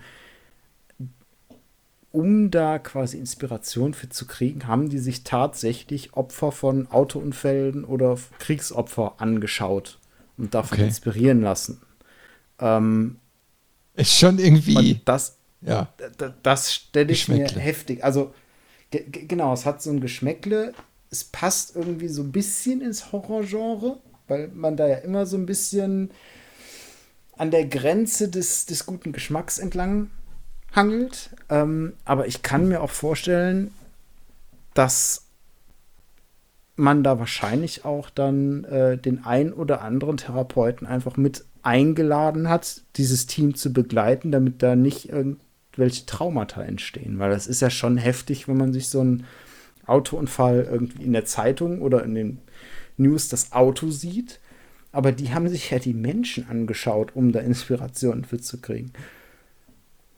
Ja, also ja, ich, ich glaube, das ist auch nicht für jeden was. Ja, ich weiß nicht, ob. Also ich würde mich echt mal interessieren, wie das dann da in so einem Entwicklerstudio dann so ist, weil ich kann mich noch erinnern, da gab es mal so Filme wie äh, oh, äh, die Gesichter des Todes oder so hieß, glaube ich, der deutsche Titel. Ich weiß nicht, oder Faces of Death auf Englisch oder so, keine Ahnung. Ähm, wo irgendwelche Todesfälle irgendwie quasi aneinandergereiht waren. Das habe ich mir nie angeguckt, weil ich das eben mal total bescheuert fand. Ne?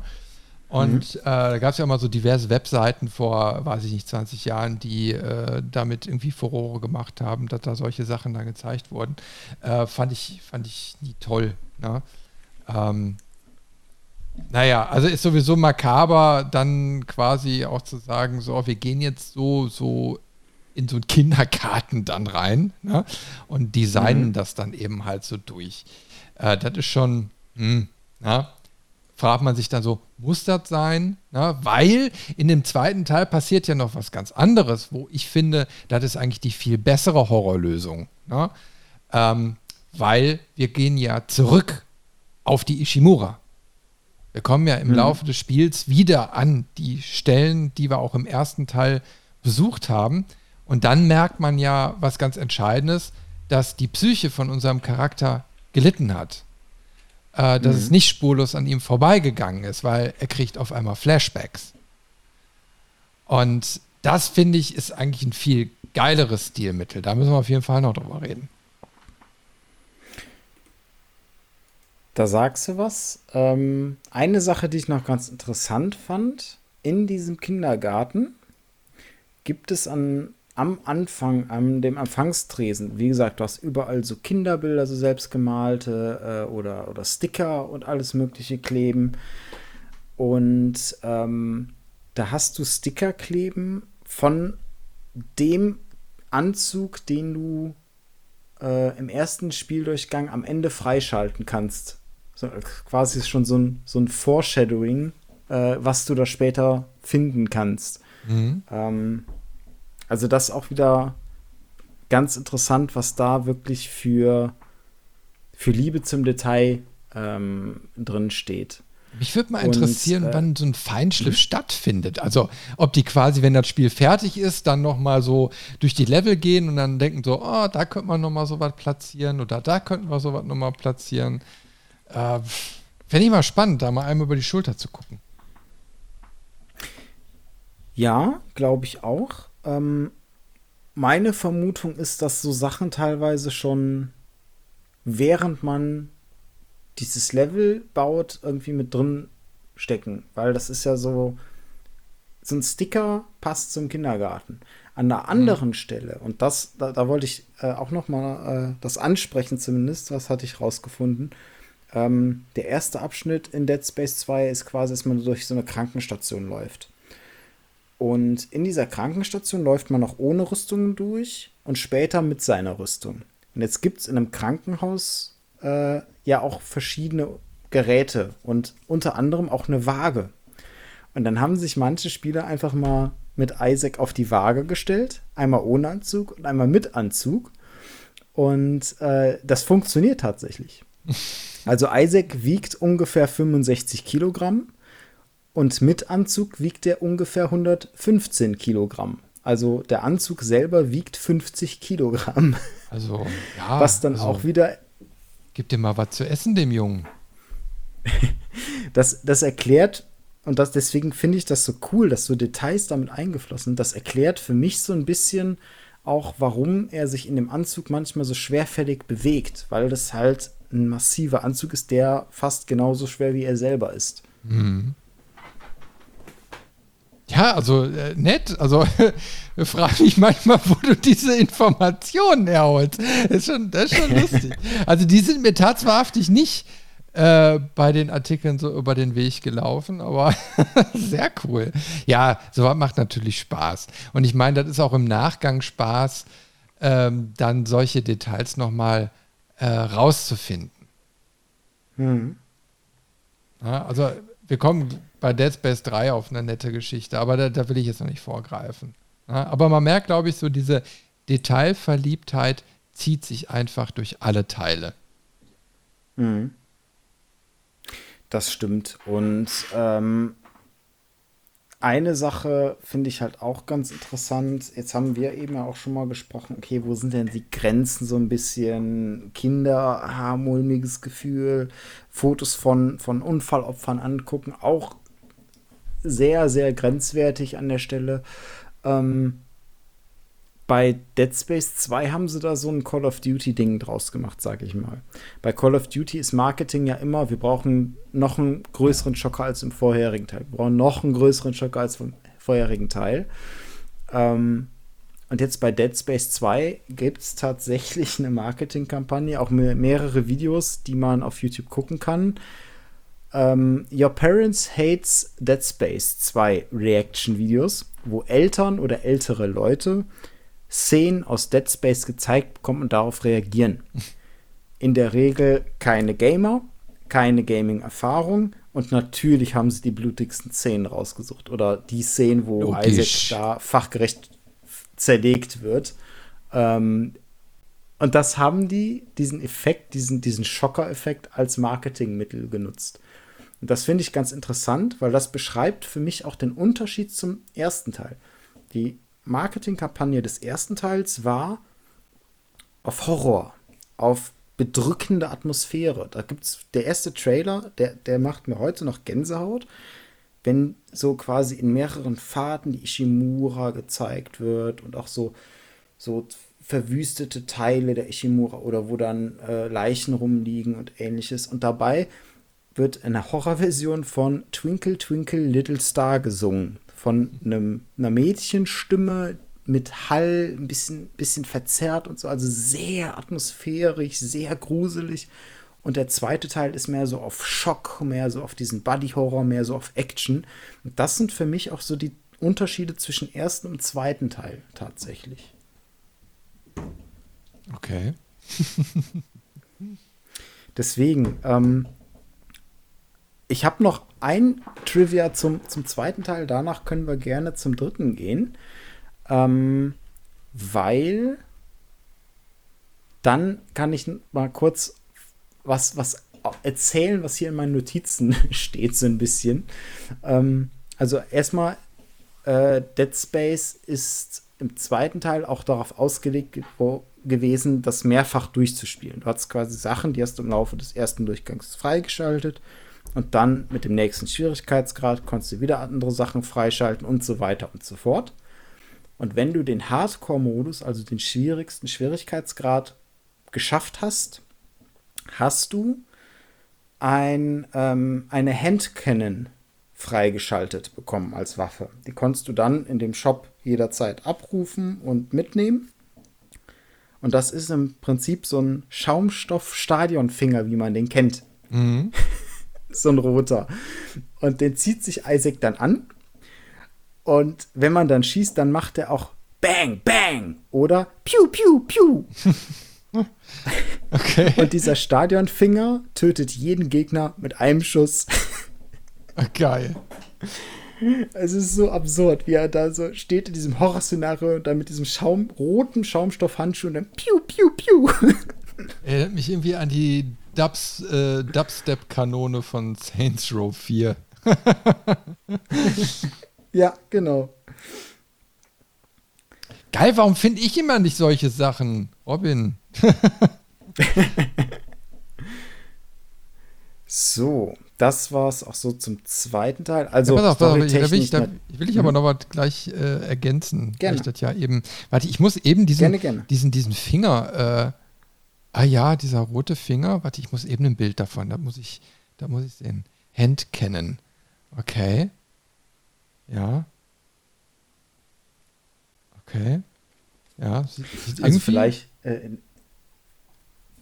Sieht äh, lustig vielleicht aus. so in der, in der, in der Zwischenzeit noch mal ähm, also äh, storytechnisch schaffen wir es natürlich am Ende wieder äh, frei zu kommen, gedanklich, also unseren Gedanken, äh, unseren Kopf zu befreien von dem Marker-Einfluss. Der Marker wird auch zerstört. Isaac überlebt natürlich, ähm, wird im letzten Moment noch gerettet ähm, und die ganze restliche Station wird am Ende zerstört. Ja, weil ich noch ergänzen wollte, war eben halt äh, diese äh, Flashbacks, die er dann da bekommt, ne, wo ich schon mhm. finde, dass ähm, ja, das so, so, so, so zeigt, was mit ihm passiert. Ne? Ich meine, im ersten Teil verliert er quasi seine Freundin. Ne? Äh, im, Im zweiten Teil merkt man, da sind ein paar Jahre vergangen, äh, da ist ein bisschen was passiert. Er bekommt diese, diese Rückblenden von Monstern. Also man, wenn man die Spiele relativ nah beieinander spielt, dann weiß, erkennt man diese, diese, diese Stellen auch wieder. Man weiß so, ah, hier war dieses Tentakelmonster. So, und dann kommt mhm. auf einmal eine Rückblende dazu, wo er auf einmal denkt, dieses Ding schnellt gerade wieder aus der Wand raus und packt ihn. Ne? Ähm, also das ist schon, schon äh, sehr, sehr krass so, ne? Also, äh, und das geht dann eben halt auch weiter irgendwann im dritten Teil. Aber man merkt, das ist jetzt nicht einfach eine Sache, die er so wegsteckt. Also es mhm. wird wenigstens der Versuch gemacht, ähm, auch wenn er sehr oberflächlich ist, ähm, dass, dass er eben halt äh, unter Stress gerät und, und dann auch damit zu kämpfen hat. Ja. Und es gibt auch noch in, in ich, ich dachte eigentlich, das wäre ein Teil 3, aber es ist wohl ein Teil 2, diese Szene mit dem Auge. Das hatten wir doch mhm. irgendwie auch mal kurz vorhin schon mal angesprochen. Ne? Äh, Augenszenen genau. sind sowieso immer per se der blanke Horror. Wenn ich mir vorstelle, irgendwie so eine Laser-OP am Auge oder so, ne, oder da einen Spritzken reinkriegen, das wäre, oh, da habe ich gar nicht dran denken. Und so eine, so eine Operationsszene gibt es natürlich äh, auch in, in Dead Space Teil 2. Ich habe gerade das Bild genau. auf. ja, das, das, genau, da muss sich Isaac selbst operieren, beziehungsweise punktieren in einem seiner Augen, ähm, damit er quasi Zugang zu seiner Psyche bekommt, um dann gegen den Marker, gegen diese Infektion anzukämpfen. Das ist eine eklige Szene, weil man halt die Nadel steuert, die aufs Auge zugeht und man steuert sie nicht links, rechts oder so, sondern einfach nur runter. Man kann sie nur runterfahren. So, man hat ein gewisses Zeitlimit, in dem das Ganze passieren muss. Und man darf die Nadel aber auch nicht schnell nach unten drücken, sag ich mal, weil ähm, mit jedem Mal, wo die Nadel dem Auge näher kommt, erhöht sich die Herzfrequenz von, von Isaac und das Auge bewegt sich. Er fängt an, panisch umherzugucken, so ein bisschen. Das heißt, man muss das schon immer wieder Pausen machen, man muss das langsam machen, damit die Herzrate nicht zu hoch ist, weil wenn die Herzrate nicht passt oder die Pupille nicht genau in der Mitte getroffen wird, dann zerreißt es ein. dann reißt du dir quasi das Auge raus und du stirbst sofort. Ähm, wenn du das aber schaffst, ähm, und das war echt, also das ist so eine Ekelszene, so, eine, so, so typisch Buddy-Horror. Also man möchte irgendwie weggucken, aber du musst halt hingucken, um das richtig abzupeilen, dass die Pupille in der Mitte ist, dass die Herzfrequenz passt und so. Und ähm, ja, eine wirklich eklige Szene. Ja, also es, es gibt eine ähnliche in, in Stasis, glaube ich. Äh, da muss man sich selbst auch operieren, allerdings den Rücken. Da wird so der Rücken aufgetrennt mit Lasern und da wird dann auch was rausoperiert. Äh, aber das ist bei weitem nicht so eklig als diese Augengeschichte, ne? weil, wie gesagt, er gerät ja in Panik dabei und, und mhm. versucht sich da irgendwie quasi zu wehren und, und ähm, jeder, der weiß, wenn man jetzt einfach nur mit dem Finger oder so, oder ich weiß nicht, wie das bei dir ist, wenn du so Augentropfen reinmachst, ne? Ähm, äh, also selbst da wehrt sich der Körper irgendwie da diese Scheiß drauf, obwohl man weiß, es tut nicht weh, sondern es tut sogar gut. Aber nee, der Körper wehrt sich und dann hast du natürlich so eine, so eine Spitze, die du dir ins Auge rammen musst. Das ist, boah, schrecklich. genau. So, dann können wir jetzt eigentlich zum dritten Teil kommen. Ähm, da musst du hauptsächlich erzählen, weil ich habe den ja boykottiert. Aber das, was ich vorher noch mal sagen wollte, ich habe mir zu jedem Teil so ein, so ein Stichwort oder so ein Schlagwort, sage ich mal, aufgeschrieben, was für mich den Teil gut beschreibt. Ähm, bei Dead Space 1 ist es der Gejagte, bei Dead Space 2 der Jäger und bei Dead Space 3 der Teamplayer.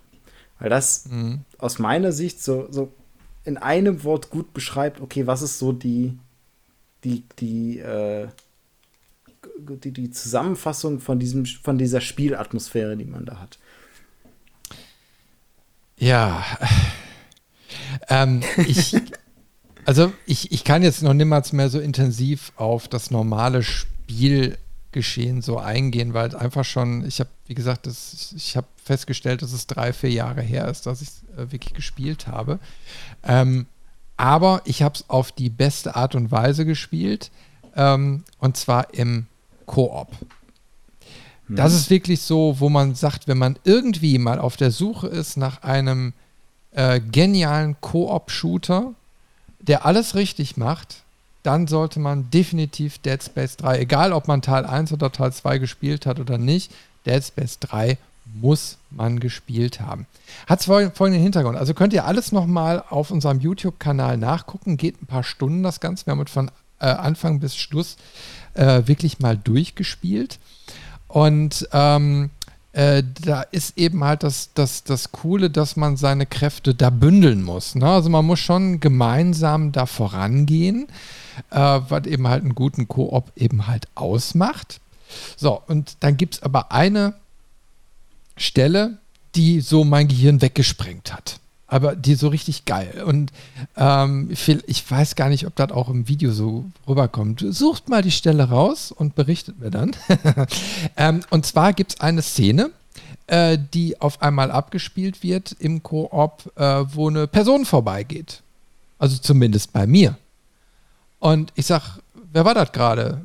Und Dave, der eben halt mitgespielt hat, hat diese Person nicht gesehen. Und naja, auf jeden Fall kann man dieser Person folgen und äh, das tut man dann und dann fängt quasi so eine Art, äh, ja, so, eine, äh, so, so, so, so, ein alternativer Weg eben halt an. Und äh, das ganz Interessante dabei ist, dass im Laufe des Gesprächs, wir haben also äh, ja eben halt online ähm, im Multiplayer eben halt gespielt, äh, dass auf einmal rauskam, dass ich etwas völlig anderes auf dem Bildschirm sehe als Dave. Und das hat mir so wirklich vollkommen das Gehirn weggesprengt. Also es geht im Endeffekt darum, ähm, und da sind wir wieder äh, in diesem Genre, wo, wo einfach Sachen im Kopf platziert werden. Ne, bei den Protagonisten, also Halluzinationen. Und ich war derjenige, der diese Halluzinationen bekommen hat und habe es aber natürlich nicht also ich habe ich hab einfach nur was anderes gesehen. Die Assets waren komplett anders. Wir konnten aber zu zweit durch diesen Level gehen und ich habe dann quasi angefangen, Dave zu erklären, was ich sehe. Und er hat wiederum gesagt, ich sehe da was völlig anderes. Wenn es eine Figur auf dem Boden war, war es bei ihm ein Schrank. Oder, oder ich habe überall Geschenke gesehen. Da war so eine Art, muss man sich vorstellen, wie bei so einer Geburtstagsparty. Überall war ein Flyer oder so irgendwie. Und äh, bei ihm war was völlig anderes.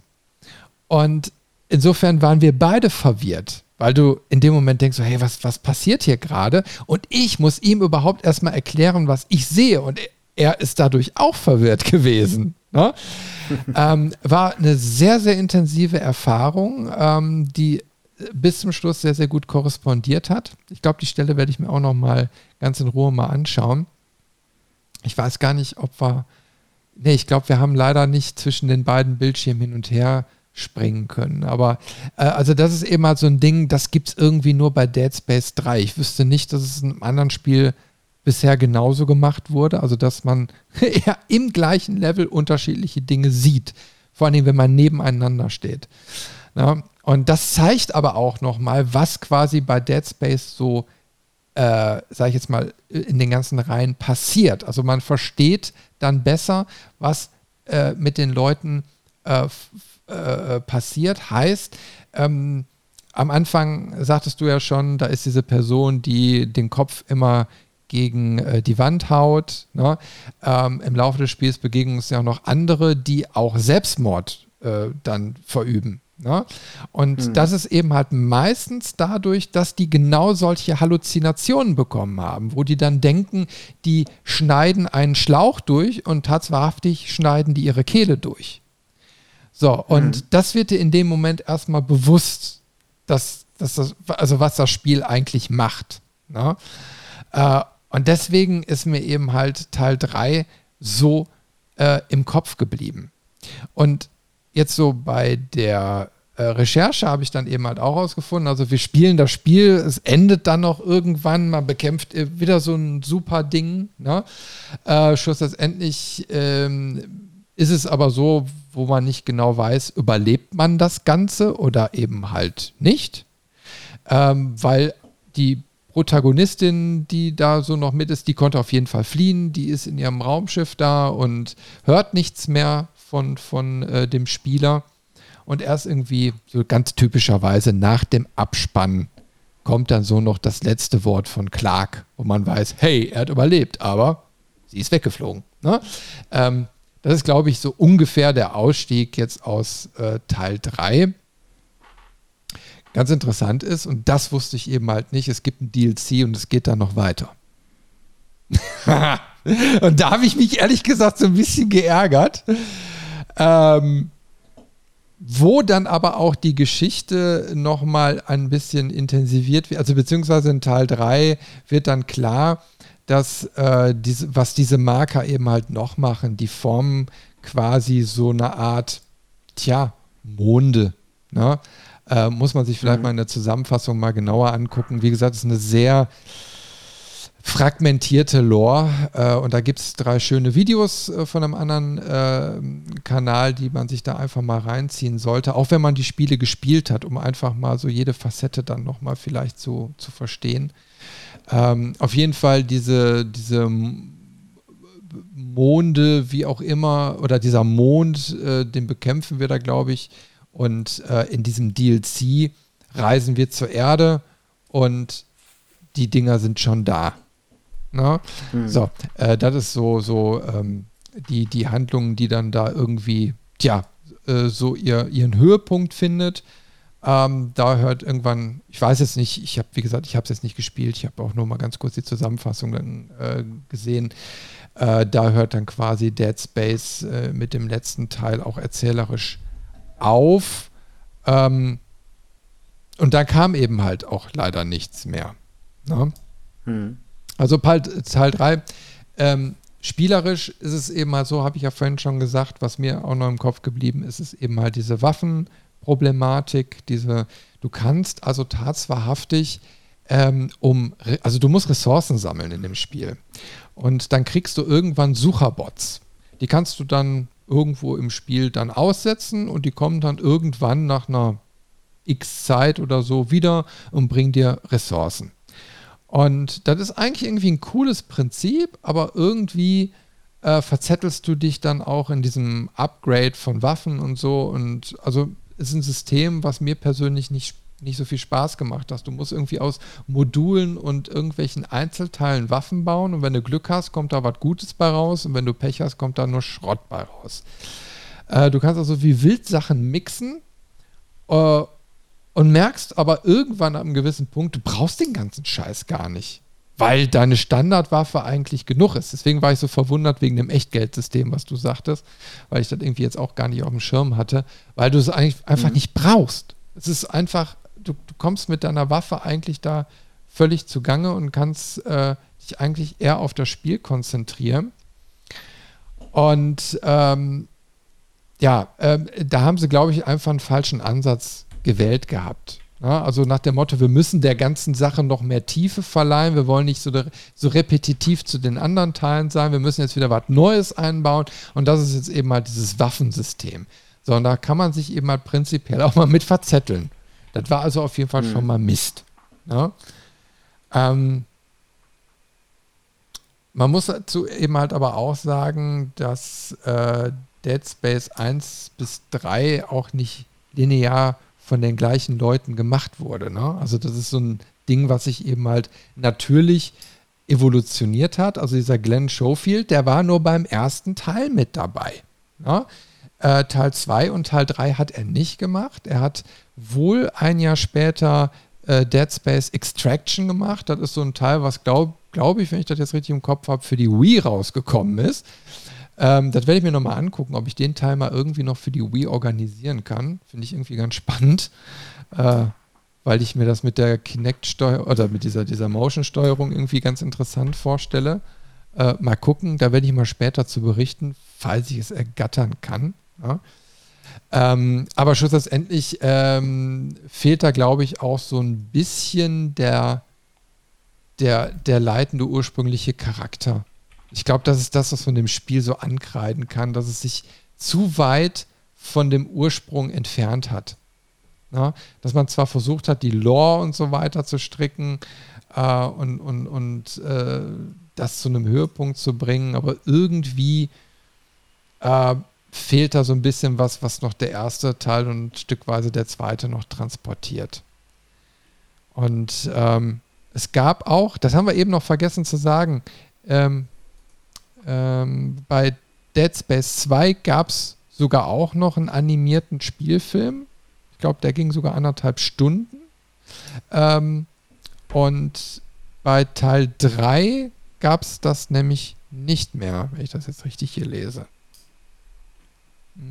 Ja, wobei man sagen ja. muss, ein der, der animierten äh, Filme, ich meine zum ersten Teil, habe ich mal gesehen, wo dann die, genau das, das war die Vorgeschichte, was ist auf der Ishimura passiert, äh, wie ist das ausgebrochen da und alles. Und ich habe den nicht durchgehalten, der war einfach nur schlecht. Ich glaube, also der zweite ist auch qualitativ besser. Also es ging halt da einfach wirklich nur um, lass uns so viel Blut und Gedärme zeigen, wie es geht. Äh, und mehr war es im Prinzip nicht. Also hat mir überhaupt nicht gefallen, habe ich auch nicht zu Ende geguckt. Hat mhm. mir auch storytechnisch in dem Moment nichts gefehlt an der Stelle. Ähm, was ich jetzt in der Recherche zu Dead Space 3 ganz interessant war, fand, waren zwei Punkte. Ähm, einmal hieß es in der Story-Zusammenfassung, ähm, dass man auch viel mit dieser äh, Church of äh, Unitology zu tun hat, dass das ein aktiver Gegenspieler ist, mit dem man auch Gefechte hat. Ähm, jetzt weiß ich nicht, ob das quasi nur in Zwischensequenzen so war, dass die einen dann äh, quasi irgendwie in eine Falle gelockt haben oder getrennt haben. Oder ob man wirklich auch, und das wäre so ein Novum tatsächlich, auch mal gegen menschliche Gegner gekämpft hat. Ja, da gab es so, so einen Gegenspieler. Ich kann dir leider nicht mehr die genauen Einzelheiten erklären. Wie gesagt, ist schon ein bisschen länger her. Aber du mhm. hattest da schon einen aktiven äh, Gegenspieler, der, der, den du, den du da quasi äh, immer im Blick hattest. Ne? Also das mhm. Spiel hatte da schon eine andere Fokussierung und ähm, war aber dadurch eben halt, also der größte Teil spielt eben halt auch auf dem Planeten, also nicht so, nicht so wie vorher in so einer Beengung. Ähm, mhm. Und die, da, wo du Beengung hast, fehlt einfach auch so der Gruselfaktor. Es ist mehr ein Shooter, ähm, der zwar vieles richtig macht, aber eben halt, äh, ja, äh, dieses, dieses Überlebensshooter-Ding, das, das, das ist eben halt in den Hintergrund gerückt. Ja, hm. äh, ja also deswegen, also das, das ist so, glaube ich, der größte Manko-Punkt äh, bei, bei, bei Dead Space 3. Ja. Genau, das ist auch das, was, was der zweite Punkt war, der äh, mir da aufgekommen ist. Ich hatte eben schon mal von diesem Regenerator-Gegner äh, gesprochen, der in Dead Space 1, ja, ich, ich glaube, der begleitet ein komplettes Kapitel und ist wirklich anstrengend und lästig und ganz schwer zu bekämpfen gewesen am Ende und alles. Ähm, ich meine, es gibt auch ein Äquivalent im zweiten Teil, bin mir da aber gerade nicht ganz sicher. Ähm, und dann in der Recherche kam raus, ja, in, im dritten Teil kämpft man auch gegen mehrere von denen und kann die auch normal besiegen, weil man dann quasi so mächtige Waffen dann äh, hat, dass die besiegbar werden. Und das hat mich dann auch so ein bisschen eher in die Richtung, die du jetzt beschrieben hast, gedrückt, nach dem Motto, so ja, dann, dann nehmt ihr von eurer größten Gefahr wieder ein bisschen Gefahr weg, indem ihr sie sterblicher macht und einfacher mhm. macht. Ähm, und das ist auch so ein bisschen das, was ich mit dem, mit diesem äh, Nekromorph-Mond ähm, verbinde, weil das ist ja im Prinzip, ähm, jetzt schließt sich so der Kreis, also der, der schwarze Marker ist quasi so die, die, der Anfang, der die Menschen dazu bringt, rote Marker zu bauen, die weiter zu verteilen, die das Signal des Schwarzen weiter verstärken die auch miteinander äh, korrespondieren. Also das ist, äh, dass in den Markern eine, eine Alien-AI, äh, eine intelligente AI drin ist, die ähm, dann quasi auch miteinander kommuniziert. Sprich, wenn man den einen Marker auf dem Nachbarplaneten zerstört, dann warnt er die anderen und die fangen mit der Umwandlung, äh, also quasi mit dieser Necromorph-Seuche ähm, äh, an als Reaktion. Und äh, Ziel des Ganzen ist aber im Prinzip den kompletten Planeten abzudecken, um genügend Gewebe und genügend Masse zu kriegen, genügend Nekromorphe äh, äh, zu haben, um diese zu einem Mond zu vereinigen und dieser Mond verschlingt dann die Welt. Ja, das beziehungsweise so, der wiederum sendet wieder neue schwarze Marker aus. Also das ist im Prinzip so ein bisschen, ähm, ja, also bei, bei StarCraft wäre das so ein bisschen ähnlich zu den Zerg, die es damals gab. Ähm, ja, aber du merkst selbst, wenn man jetzt so versucht, einfach und verständlich diese, diese Lore mal zusammenzufassen, dass man relativ schnell ins Eiern kommt, ne? weil sie hm. doch sehr komplex ist ähm, und, und ähm, ja, aber eben halt sehr schwer äh, äh, zu erklären ist. Und wenn du dann eben halt in den Spielen bist, hast du das Problem, die überhaupt erstmal zu erfassen. Also ich meine, das ist eben halt mhm. halt gut, wenn du so ein paar Jahre später darauf zurückblickst und dann solche äh, Fans hattest, die sich einfach mal die Mühe gemacht haben, diese ganzen Fragmente äh, und Filme und Comics äh, sich anzuschauen und das einfach mal in einem äh, in einem Aufsatz, wenn du so willst, zusammenzufassen. Ähm, und ich meine, das ist auch ein Kritikpunkt. Wenn du Lore machst, dann muss sie auch greifbar sein. Dann muss sie auch erfassbar sein. Weil sonst ist es schade, wenn, wenn du erstmal eine, eine, eine Doktorabhandlung darüber schreiben musst, ähm, äh, um anderen da zugänglich zu machen. Und da wird dir jeder, äh, die, der, der, nicht Dead Space, äh, jeder Dark Souls-Spieler und Elden Ring-Spieler gerade widersprechen. Warum? die erzählen ihre Stories nur kryptisch und nur über Item-Beschreibungen und so Sachen und das klappt hervorragend. Also ja. es ist wirklich, die bauen ihr komplettes Universum und das, das komplette Zusammensetzen wird nur durch die Fan-Community gemacht. Also es ist, es gibt, ähm, also das ist entwickelt. Das ist jetzt nicht so, dass die sich Sachen zusammenreimen, aber es ist halt alles so kryptisch aufgebaut, dass du über Item-Beschreibungen, über äh, hier ein paar Fetzen, da ein paar Fetzen aus der Spielwelt, da so, so Kontexterzählungen über Gebäudeplatzierung und so weiter. Ähm, und das alles zusammengebaut. Es gibt wirklich Tage, gefühlt Videos, die tagelang dauern, die nur die Lore von diesen Spielen beschreibt. Also da gibt es eine ganz große Fanbase, die da eine Obsession hinter hat. Ja, aber ich meine, ähm, du, du, du bist ja gar nicht gezwungen, überhaupt so eine riesige Lore aufzubauen. Verstehst du? Du könntest ja genauso sagen, ich bleibe bei Fragmenten, aber in den großen Zusammenhängen bleibe ich unscharf, äh, um einfach nur so, ich sag mal, das alles irgendwie irgendwo einzubetten.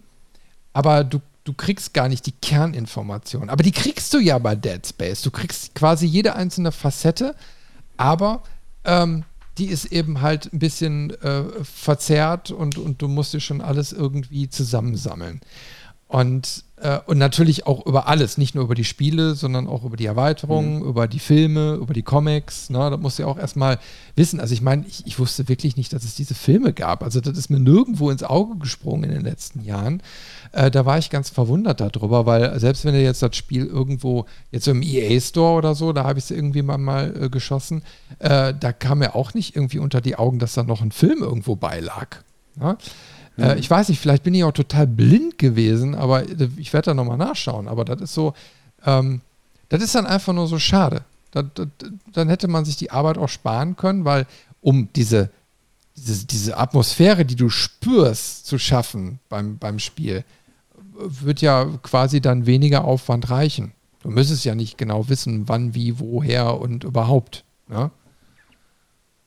Auch ich finde das aber gut. Also die haben halt von vornherein gesagt, okay, wir bauen jetzt kein Spiel auf, sondern wir bauen ein Universum auf. Und das Universum wurde dann halt nach und nach erweitert. Ähm, solange das in den Spielen auch einzeln funktioniert, finde ich das vollkommen in Ordnung. Und dann kann ja jeder quasi für sich ein bisschen entscheiden, okay, wie tief möchte ich da einsteigen, möchte ich mir die Filme noch mit angucken, möchte ich mir die ganzen Datalogs durchlesen und so weiter, oder reicht mir die Hauptgeschichte, die mir im Spiel auch präsent äh, gezeigt wird. Also interessant ist eben halt, dass kein Nachfolger mehr kam, ähm, obwohl das Spiel Metacritic äh, Wert von 78 erreicht hat und eigentlich generell positiv wohl aufgenommen wurde. Natürlich mit Abspeckungen, also ähm, Dead Space 1 und 2 sind wohl nochmal deutlich besser weggekommen. Aber ich würde jetzt sagen, 78 Prozent sind jetzt nicht so, wo man sagt, okay, äh, damit ist jetzt die komplette Reihe gestorben. Ne? Ähm, das nicht. Äh, nettes Trivia wieder. ähm, die, die Spiele sind halt von einer 90 gekommen und das haben die auch verewigt. Im zweiten Teil gibt es eine Sequenz, wo Isaac quasi in, sich in so einen Stuhl setzt, dann wird er quasi in so eine, keine Ahnung, Abschussvorrichtung äh, gepackt und dann wie so ein Torpedo ins All geschossen. Und da gibt es, wenn man dann quasi pausiert, während man diese Abschuss, die, diesen Sitz von hinten sieht, wenn man dann pausiert, sieht man unten links und rechts zwei Metallplättchen, wo der Metacritic Store 90 verewigt ist. Gott. Also ich finde auch äh, 78 ähm, klingt nicht überragend schlecht, aber wenn man überlegt, dass beide Vorgänger eine 90 waren, ist das schon eine krasse Fallhöhe. Ja, aber ich, äh, meinst du ein, ein Faktor, um direkt zu sagen, so, das packen wir gar nicht mehr an? Ich glaube, sie haben sich halt ganz, äh, ganz böse die Finger mit dem Echtgeldsystem, weil das, das war quasi fast schon die Marketingkampagne unbeabsichtigt von Dead Space 3 und das gab ganz viele Artikel, da mussten sie sich so viel rechtfertigen. Am Ende auch sind ja zurückgerudert und dann kam halt dazu, okay, Vis äh, Visceral Games wurde aufgelöst und damit war die Serie erstmal wirklich tot. Ähm, was uns dann ja jetzt wieder zu dem aktuellen Anlass führt. Sie, sie tasten sich ja jetzt wieder ran, indem sie sagen, okay, wir schnappen uns den ersten Teil und bauen dazu ein Remake. Und das finde ich dann eben halt spannend, ne? wo ich dann denke, okay, pass mal auf, dann, dann kann es ja eigentlich doch nicht so schlecht gewesen sein, äh, wenn man sagt, okay, jetzt mache ich mir die Mühe und äh, fange nochmal von vorne an. Äh, ich habe nur mal reingeschnuppert, da gibt es irgendwie so ein anderthalbstündiges Video mit den Entwicklern, die dann die, äh, ja, das Remake ein bisschen erklären, Neuerungen, Verbesserungen mhm. etc. pp. Ähm, ich bin da nur mal so ein bisschen durchgescrollt, also da scheinen wohl Detailverbesserungen auch wirklich einzufließen. Natürlich sieht schicker aus, moderner, ne? zumindest zum jetzigen Zeitpunkt. Und soll ja dann, glaube ich, auch äh, gegen Oktober, November diesen Jahres erscheinen. Ne? Mhm, genau. Also ich habe mal so die wichtigsten Sachen äh, mir aufgeschrieben. Klar, Grafikverbesserungen, vor allem so Reflexion, Lichteffekte, Nebel, um einfach die Atmosphäre nochmal zu unterstreichen. Ähm, es soll neue Wege geben in der Ishimura, die man beschreitet, weil sie quasi die Bewegung der, in der Schwerelosigkeit aus dem zweiten Teil schon in den ersten nehmen und damit auch den Spieler andere, über andere Pfade schicken.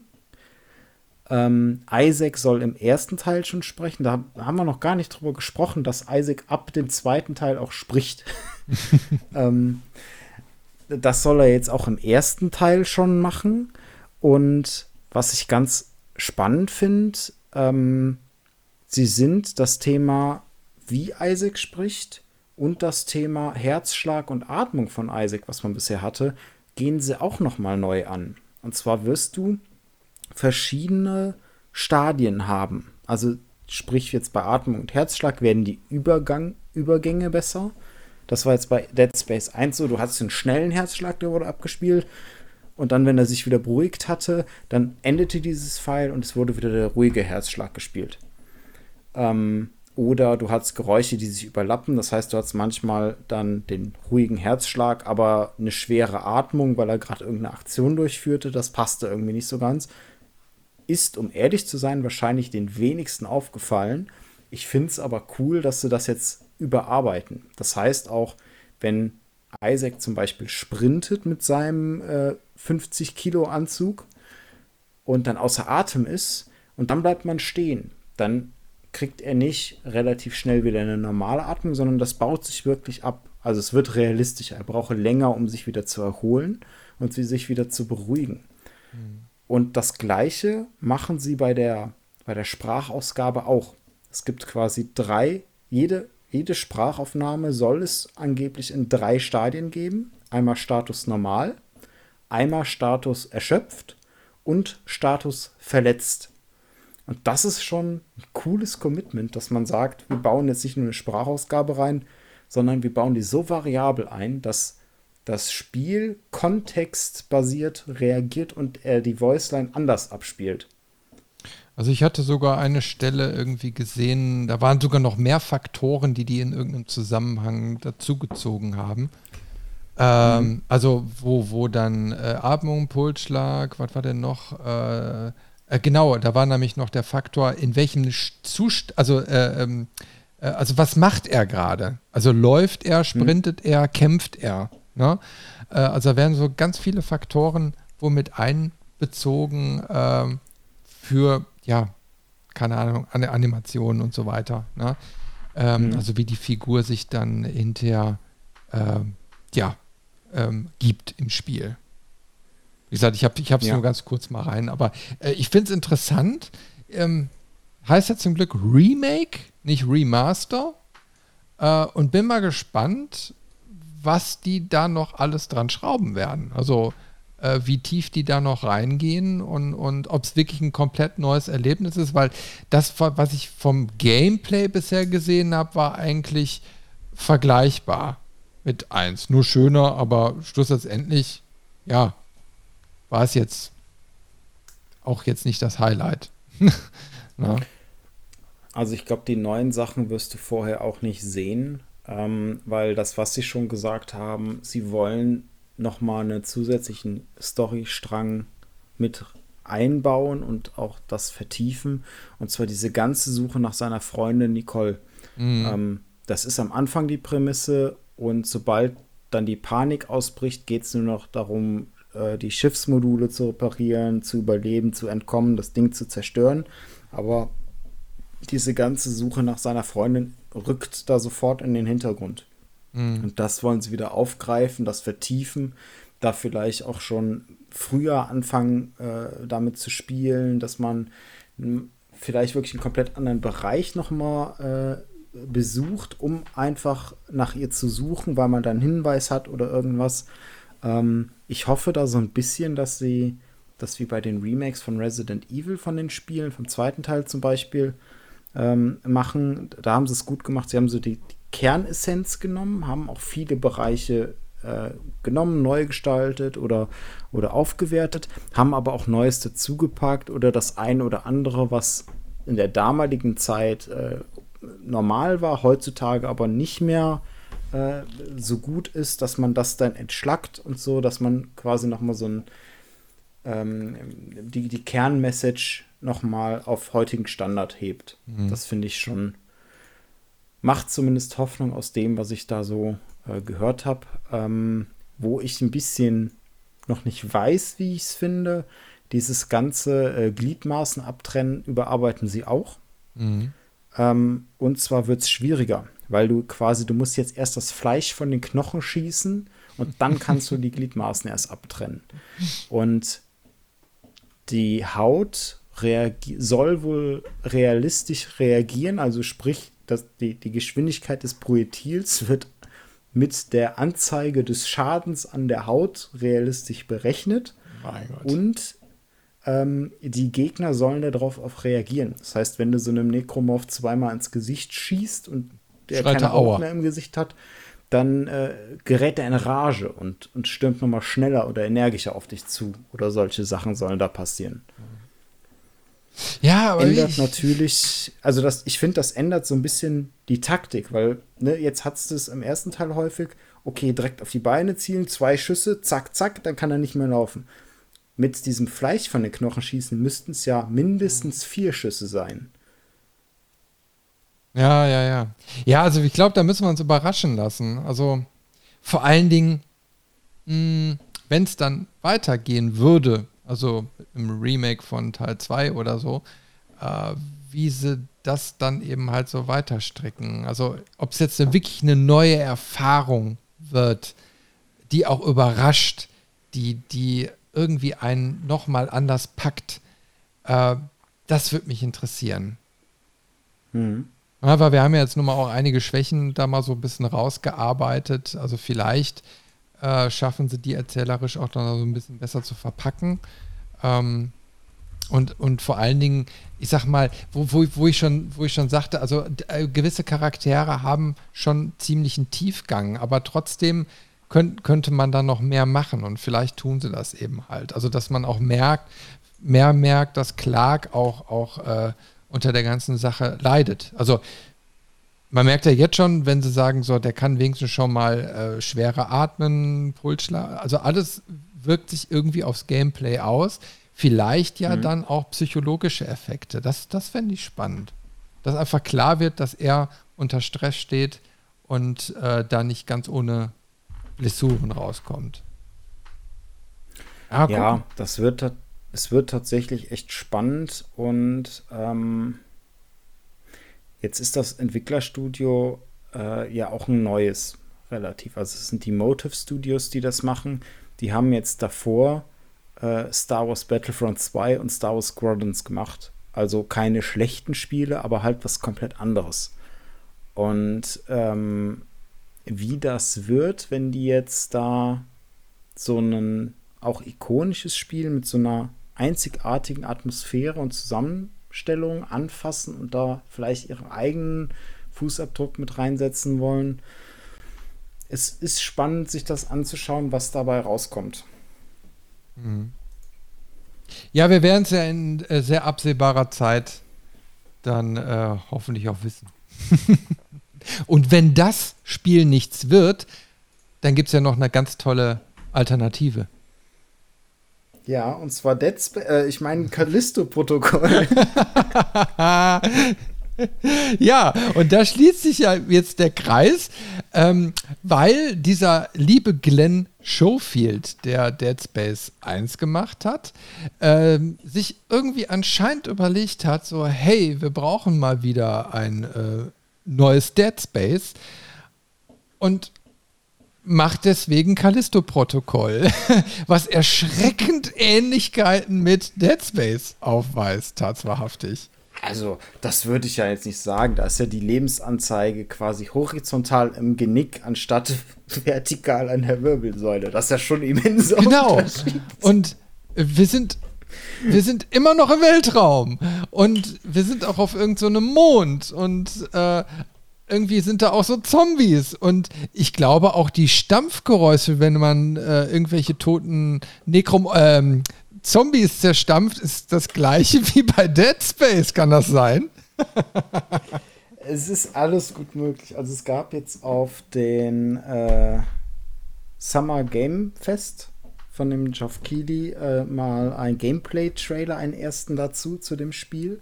Das sieht fantastisch aus, das möchte ich dazu sagen. Also ich bin da großartig. Von, aber ich, ich habe diese Sequenz gesehen und gesagt, das ist die Stelle in Dead Space 1, wo man in diesem Raum ist mit dem Generator, den man anwerfen muss. Mhm. Es sieht eins zu eins so aus. es spielt sich auch scheinbar so und es ist auch genauso gory, weil man quasi am Ende der Gameplay-Sequenz sieht man einen Charaktertod, weil er von einem Gegner in eine Turbine geschubst wird und dann so langsam da reingezogen, schrägstrich zerhäckselt wird. Ähm, aber es ist eindeutig äh, Dead Space, was ja auch nichts Schlechtes sein muss. Gib, gib mir genau diese Formel in einem etwas anderen Szenario und das ist es zumindest leicht, weil man kein Ingenieur ist, sondern man ist ein Gefangener auf dieser Gefängnisstation und muss dann irgendwie raus.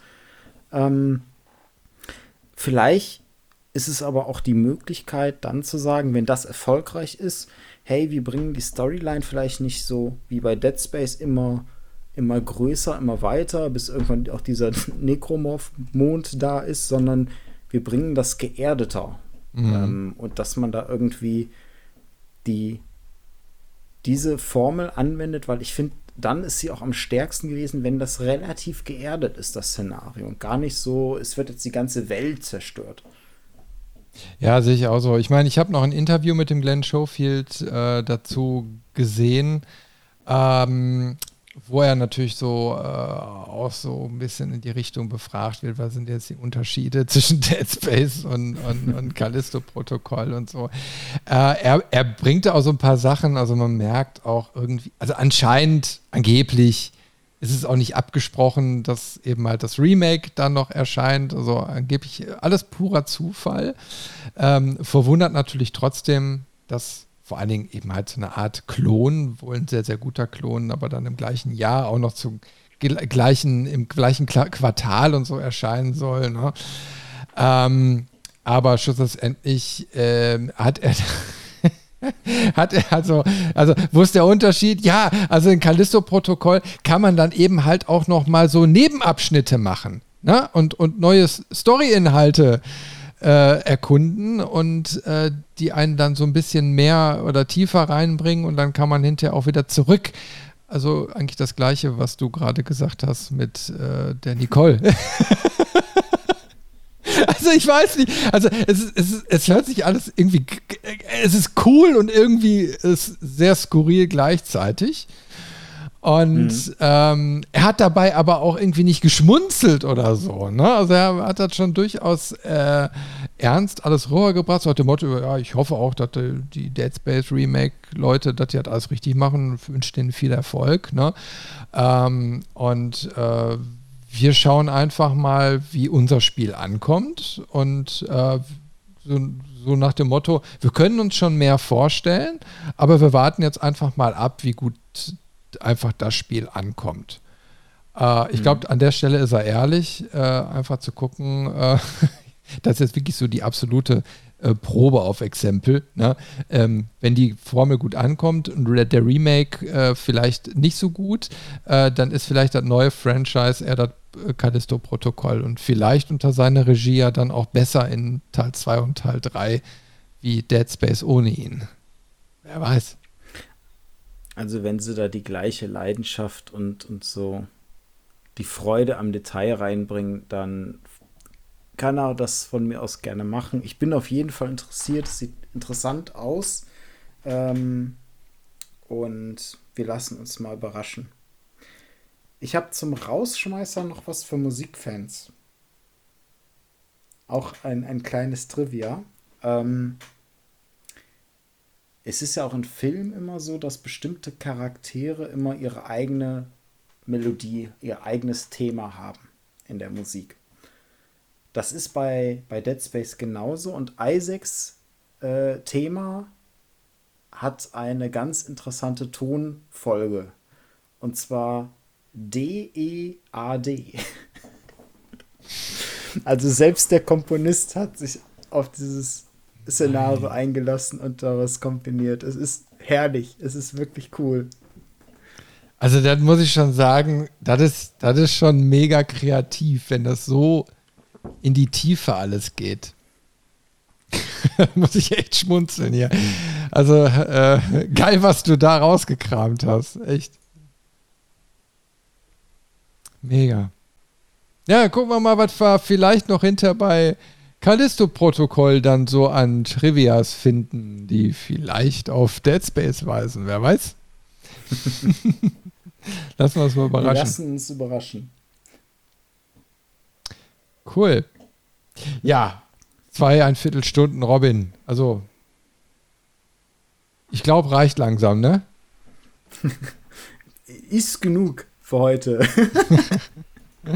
ja, aber da draußen, äh, äh, ihr könnt natürlich euch, eure Meinungen dazu dann auch mal bei uns auf der Webseite kundtun. Äh, diskutiert da gerne mit uns. Vor allen Dingen äh, nicht nur, ob Dead Space 2 noch bei euch läuft, sondern wie ihr die Spiele wahrgenommen habt, welche ihr davon gespielt habt oder vielleicht gar nicht und euch jetzt wirklich auf Callisto-Protokoll oder das Remake freut. Äh, gerne mal rein in die Kommentare. Also das nächste Remake, wo glaube ich wir uns drüber freuen, ist System Shock, oder? Ja, sehr. Aber ah. da ist halt die Frage, wann kommt es? Noch ah, habe ich kein ja. Datum gesehen. Ja, ja, aber ich glaube, ich glaube, das wird auch nicht mehr allzu lange dauern. Ähnliches Setting und ich glaube, das wird hinterher wieder so ein, so ein Kandidat sein, mal über so eine Reihe zu sprechen. Beziehungsweise System Shock 1, 2, wenn das erste Remake dann raus ist. Ich glaube, da gibt es schon genügend Stoff mal für eine neue Podcast-Folge. Mhm. Aber okay, das steht noch in den Sternen. Und bis das soweit ist, würde ich sagen, sagen wir einfach mal Tschüss und bis zum nächsten Mal. Tschüss.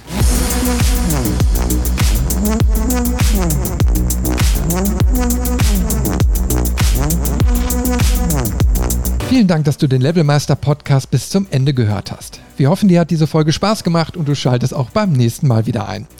Zu jeder Folge kannst du mit uns natürlich gerne diskutieren. Gehe dazu auf unsere Webseite levelmeister.de und kommentiere einfach unter unserer Podcast-Folge. Alternativ kannst du uns auch auf Facebook oder Instagram eine Nachricht hinterlassen. Und wenn du uns unterstützen willst, dann kannst du das gerne über eine positive Bewertung in einem Podcast-Verzeichnis deiner Wahl machen. So werden wir in Zukunft besser gefunden und gewinnen noch mehr Hörer. Und zu guter Letzt kannst du uns auch auf unserer Steady-Seite finanziell etwas unterstützen. Aber das ist vollkommen freiwillig. Vielen Dank fürs Einschalten und bis zur nächsten Folge.